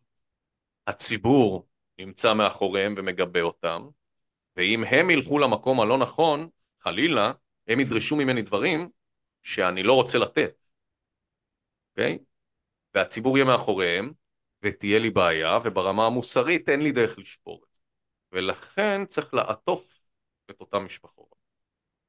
להפוך את המחאה האותנטית הזאת, שיכולה בטעות להתפוצץ לנו בפרצוף, להפוך אותה למשהו אחר, שלא שם את האצבע המאשימה איפה שהיא הייתה עד עכשיו, אלא לכוון את האצבע הזאת על ידי יצירת אויב וירטואלי למקום שאני רוצה. ואז אני יכול גם למנף את זה. וזה נקרא ספין. ואת הדבר הזה עושים כרגע. זה מזעזע בכל המח... רמה, זה מזעזע בכל רמה, כל מה שקורה עם משפחות החטופים והשימוש הציני בכאבם, אבל אנחנו לא ניכנס לזה, כי גם ברמה האישית שלי, האחיינית שלי הייתה חטופה ונרצחה בשבי החמאס, זה גם עניין אישי קצת מדמם, אבל, אבל אני, אני מסכימה איתך בעניין הזה, לא נרחיב בזה, אבל הנקודה ברורה לגמרי. לא ענית לי השאלה אם אתה רץ עם פייגלין. בוא נגיד ככה, קודם כל כרגע אין בחירות, הנה אני אתחיל לדבר כמו פוליטיקאי, אז כן. אני, אני לא רוצה לדבר. הייתי תתרף לפייגלין אם תהיה האופציה. אוקיי, okay, בואו נסביר רגע את האירוע הזה. בסדר, okay. מבחינתי, אה, הממד הפוליטי הוא אירוע שאנחנו צריכים לטפל בו. אנחנו כקהילה, יש למי שצופה ולא מכיר, יש קהילה שנמצאת מאחוריי, יש עוד אנשים בקהילה הזאת, אבל בין היתר יש אנשים שמובילים את הקהילה הזאת. הקהילה הזאת באה לידי ביטוי גם ברמה הפוליטית בבחירות האחרונות, זאת אומרת, היא הפיקה איזושהי מפלגה, ו... ויש לנו גם שאיפות שצריך לטפל בהן ברמה הפוליטית. מבחינתי, האירוע הפוליטי הוא זווית ש... שבה נמצאים ארגונים שפועלים נגדנו, הם הסתננו לתוך הפלטפורמה הפוליטית שלנו, הם חדרו לקבינטים שלנו, והם מזריקים תודעה לא נכונה, גם פנימה לתוך הקבינט, וגם פנימה לתוך העם שלנו, והם מחלחלים חרדה, פחד, וזורעים כאוס בציבוריות שלנו פה בישראל, ומייצרים הפרד ומשול. וככה הם מייצרים את המצב שבו הם יכולים לשלוט עליהם. כן. עכשיו, לצערי, המערכת הזאת יש לה איזושהי לגיטימציה ציבורית. זאת אומרת, מבחינת הציבור, פעולות שמתבצעות על ידי המערכת הזאת, הן לגיטימיות. עכשיו, נכון, אנחנו פועלים בחזית אחת של להוריד את הלגיטימיות של המערכת הזאת. זה קטר אחד שאנחנו מפעילים. אוקיי? אבל הקטר הזה ייקח לו הרבה זמן להגיע לנקודה הזאת, למרות שיש לנו הישגים. מהצד השני צריך להיכנס לשם, אני אומר את זה בצורה מאוד פשוטה, כשאתה רואה מערכת שעובדת נגדך, אחד הכלים הוא לייצר סוס טרויאני שייכנס לתוך המערכת הזאת וישנה אותה מבפנים. אין מה לעשות. עכשיו, יש כל מיני סוסים טרויאנים כאלה, בתוך המערכת שלנו. לצערי יש סוסים טרויאנים שנכנסו והפכת המערכת שלנו ל-woke לגמרי, יש סוסים טרויאנים שהולבשו על המערכת הצבאית שלנו, שהפכה אותה לפרוגרסיבית ווורק לגמרי. מה, על קרן וקסנר אתה מדבר או שזה לא קשור? בין היתר. בין היתר. בין היתר. ו- ויש סוסים טרויאנים כאלה שהושתלו במערכות הביטחון, באמן, בצהל, במשטרה, בכל גוף, כולל בכנסת. ומה שאנחנו צריכים לעשות, זה לתת לאירוע הזה מענה, זאת אומרת, אתה לא יכול לתת להם להשתולל לווירוס הזה התודעתי שהם מזרימים בתוכו, שנשען בסופו של דבר על זריעת פחד וחרדה, ולהפוך את הציבור הזה לציבור שהוא הופך להיות צייטן בעקבות פחד וחרדה כל פעם מאירוע אחר. צריכים להשתלט על האירוע הזה. כן. צריך להיכנס לשם, צריך לתת שם איזשהו פייט בתוך האירוע הזה. מישהו צריך להיות זה שיגיד לא, אם יש לך שורה של מאה ועשרים יסמנים, כל שטות שהם ירצו להעביר, תעבור. אנחנו צריכים להבין את זה. מישהו צריך להגיד לא. לכל היוזמות המטורללות שמריצים בפלטפורמה הזאת, שבסופו של דבר המשאבים מהכיס שלנו מגיעים כדי לקדם אותם, ובסוף פוגעות בנו. עכשיו, אני רואה את האירוע הזה ואומר, אוקיי, אנחנו צריכים לייצר את הכוח הזה שידע ל- למנוע את האירוע. עכשיו, יש כל מיני אופציות. אחת האופציות זה הקמת מפלגה משלנו, שאת הדבר הזה אה, עשיתי בסבב הקודם, זו מפלגה שנקראת עם חופשי, ויכול מאוד להיות שאני ארוץ דרך הפלטפורמה הזאת, ובמידה והאינטרסים יהיו רלוונטיים, ובמידה ויהיה חיבור מספיק טוב, שזה מצב שאותו אני בודק בימים אלה, ביצירת השיתוף פעולה שלי עם משה פייגלין, ובמידה וזה יתאים לשתי הצדדים, אז יכול מאוד להיות שהדבר הזה יקרה, אני עדיין לא שם. אבל אם אני אראה שיש סינרגיה, סינרגיה שהיא טובה, ומשה יראה שיש סינרגיה שהיא טובה, וזה יתאים גם לכל שאר הנפשות הפועלות, שאני מניח שיש למשה בתוך הארגון שלו, אז ייתכן שהדבר הזה יקרה, ואם תהיה דרישה ציבורית, והם יראו את הערך בחיבור הזה, אז, אז יכול מאוד להיות שזה יקרה. אנחנו עוד לא שם. איפה אנחנו כן? אנחנו בזה שאנחנו כן עובדים ביחד, אנחנו כן רואים את האיומים האלה, בצורה מאוד מאוד מפוקחת, אנחנו רואים את אותם איומים, אנחנו רואים את הפרוגרסיביות של המערכת, אנחנו רואים את ההשפעה של מדינות זרות פנימה דרך ארגונים שונים שמפעילים לחץ על מקבלי ההחלטות, אנחנו רואים שאשכרה קנו פה קבוצות שלמות של אנשים בכל מיני מערכות, אנחנו מזהים את שיטת פעולה שלהם, את הבעיה מול האזרח, ושתינו רוצים בסופו של דבר להניע תודעת חירות פה בישראל. פייגלין עושה את זה המון שנים. אני עושה את זה גם המון שנים. כל אחד מגיע עם הקבוצה שלו, ותחת הערך המשותף הזה, שהוא המטרה הסופית של כולנו להגיע לחירות, ולהוציא את עם ישראל מהשיעבוד ומהעבדות שהוא נמצא בה, שהיא תודעתית ולאט לאט הופכת להיות גם פיזית יותר ויותר. אז אנחנו ביחד הולכים לכיוון המטרה הזאת, ואיך שאנחנו נצטרך לשלב ולבנות את הכוח שלנו, כדי להגיע למטרה הזאת, אני מאמין שאנחנו נדע לעשות את זה. אמן, ונזכה להיות עם חופשי בארצנו. אדם מתיאס, זאת המטרה. תודה רבה על שיחה מרתקת, ויש לי תחושה שהיא לא האחרונה.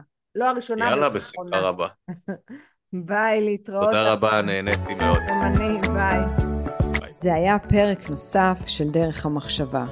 כל הפרקים זמינים באפליקציות הפודקאסטים, בערוץ היוטיוב ובפייסבוק. אם עדיין לא הצטרפתם, זה הזמן.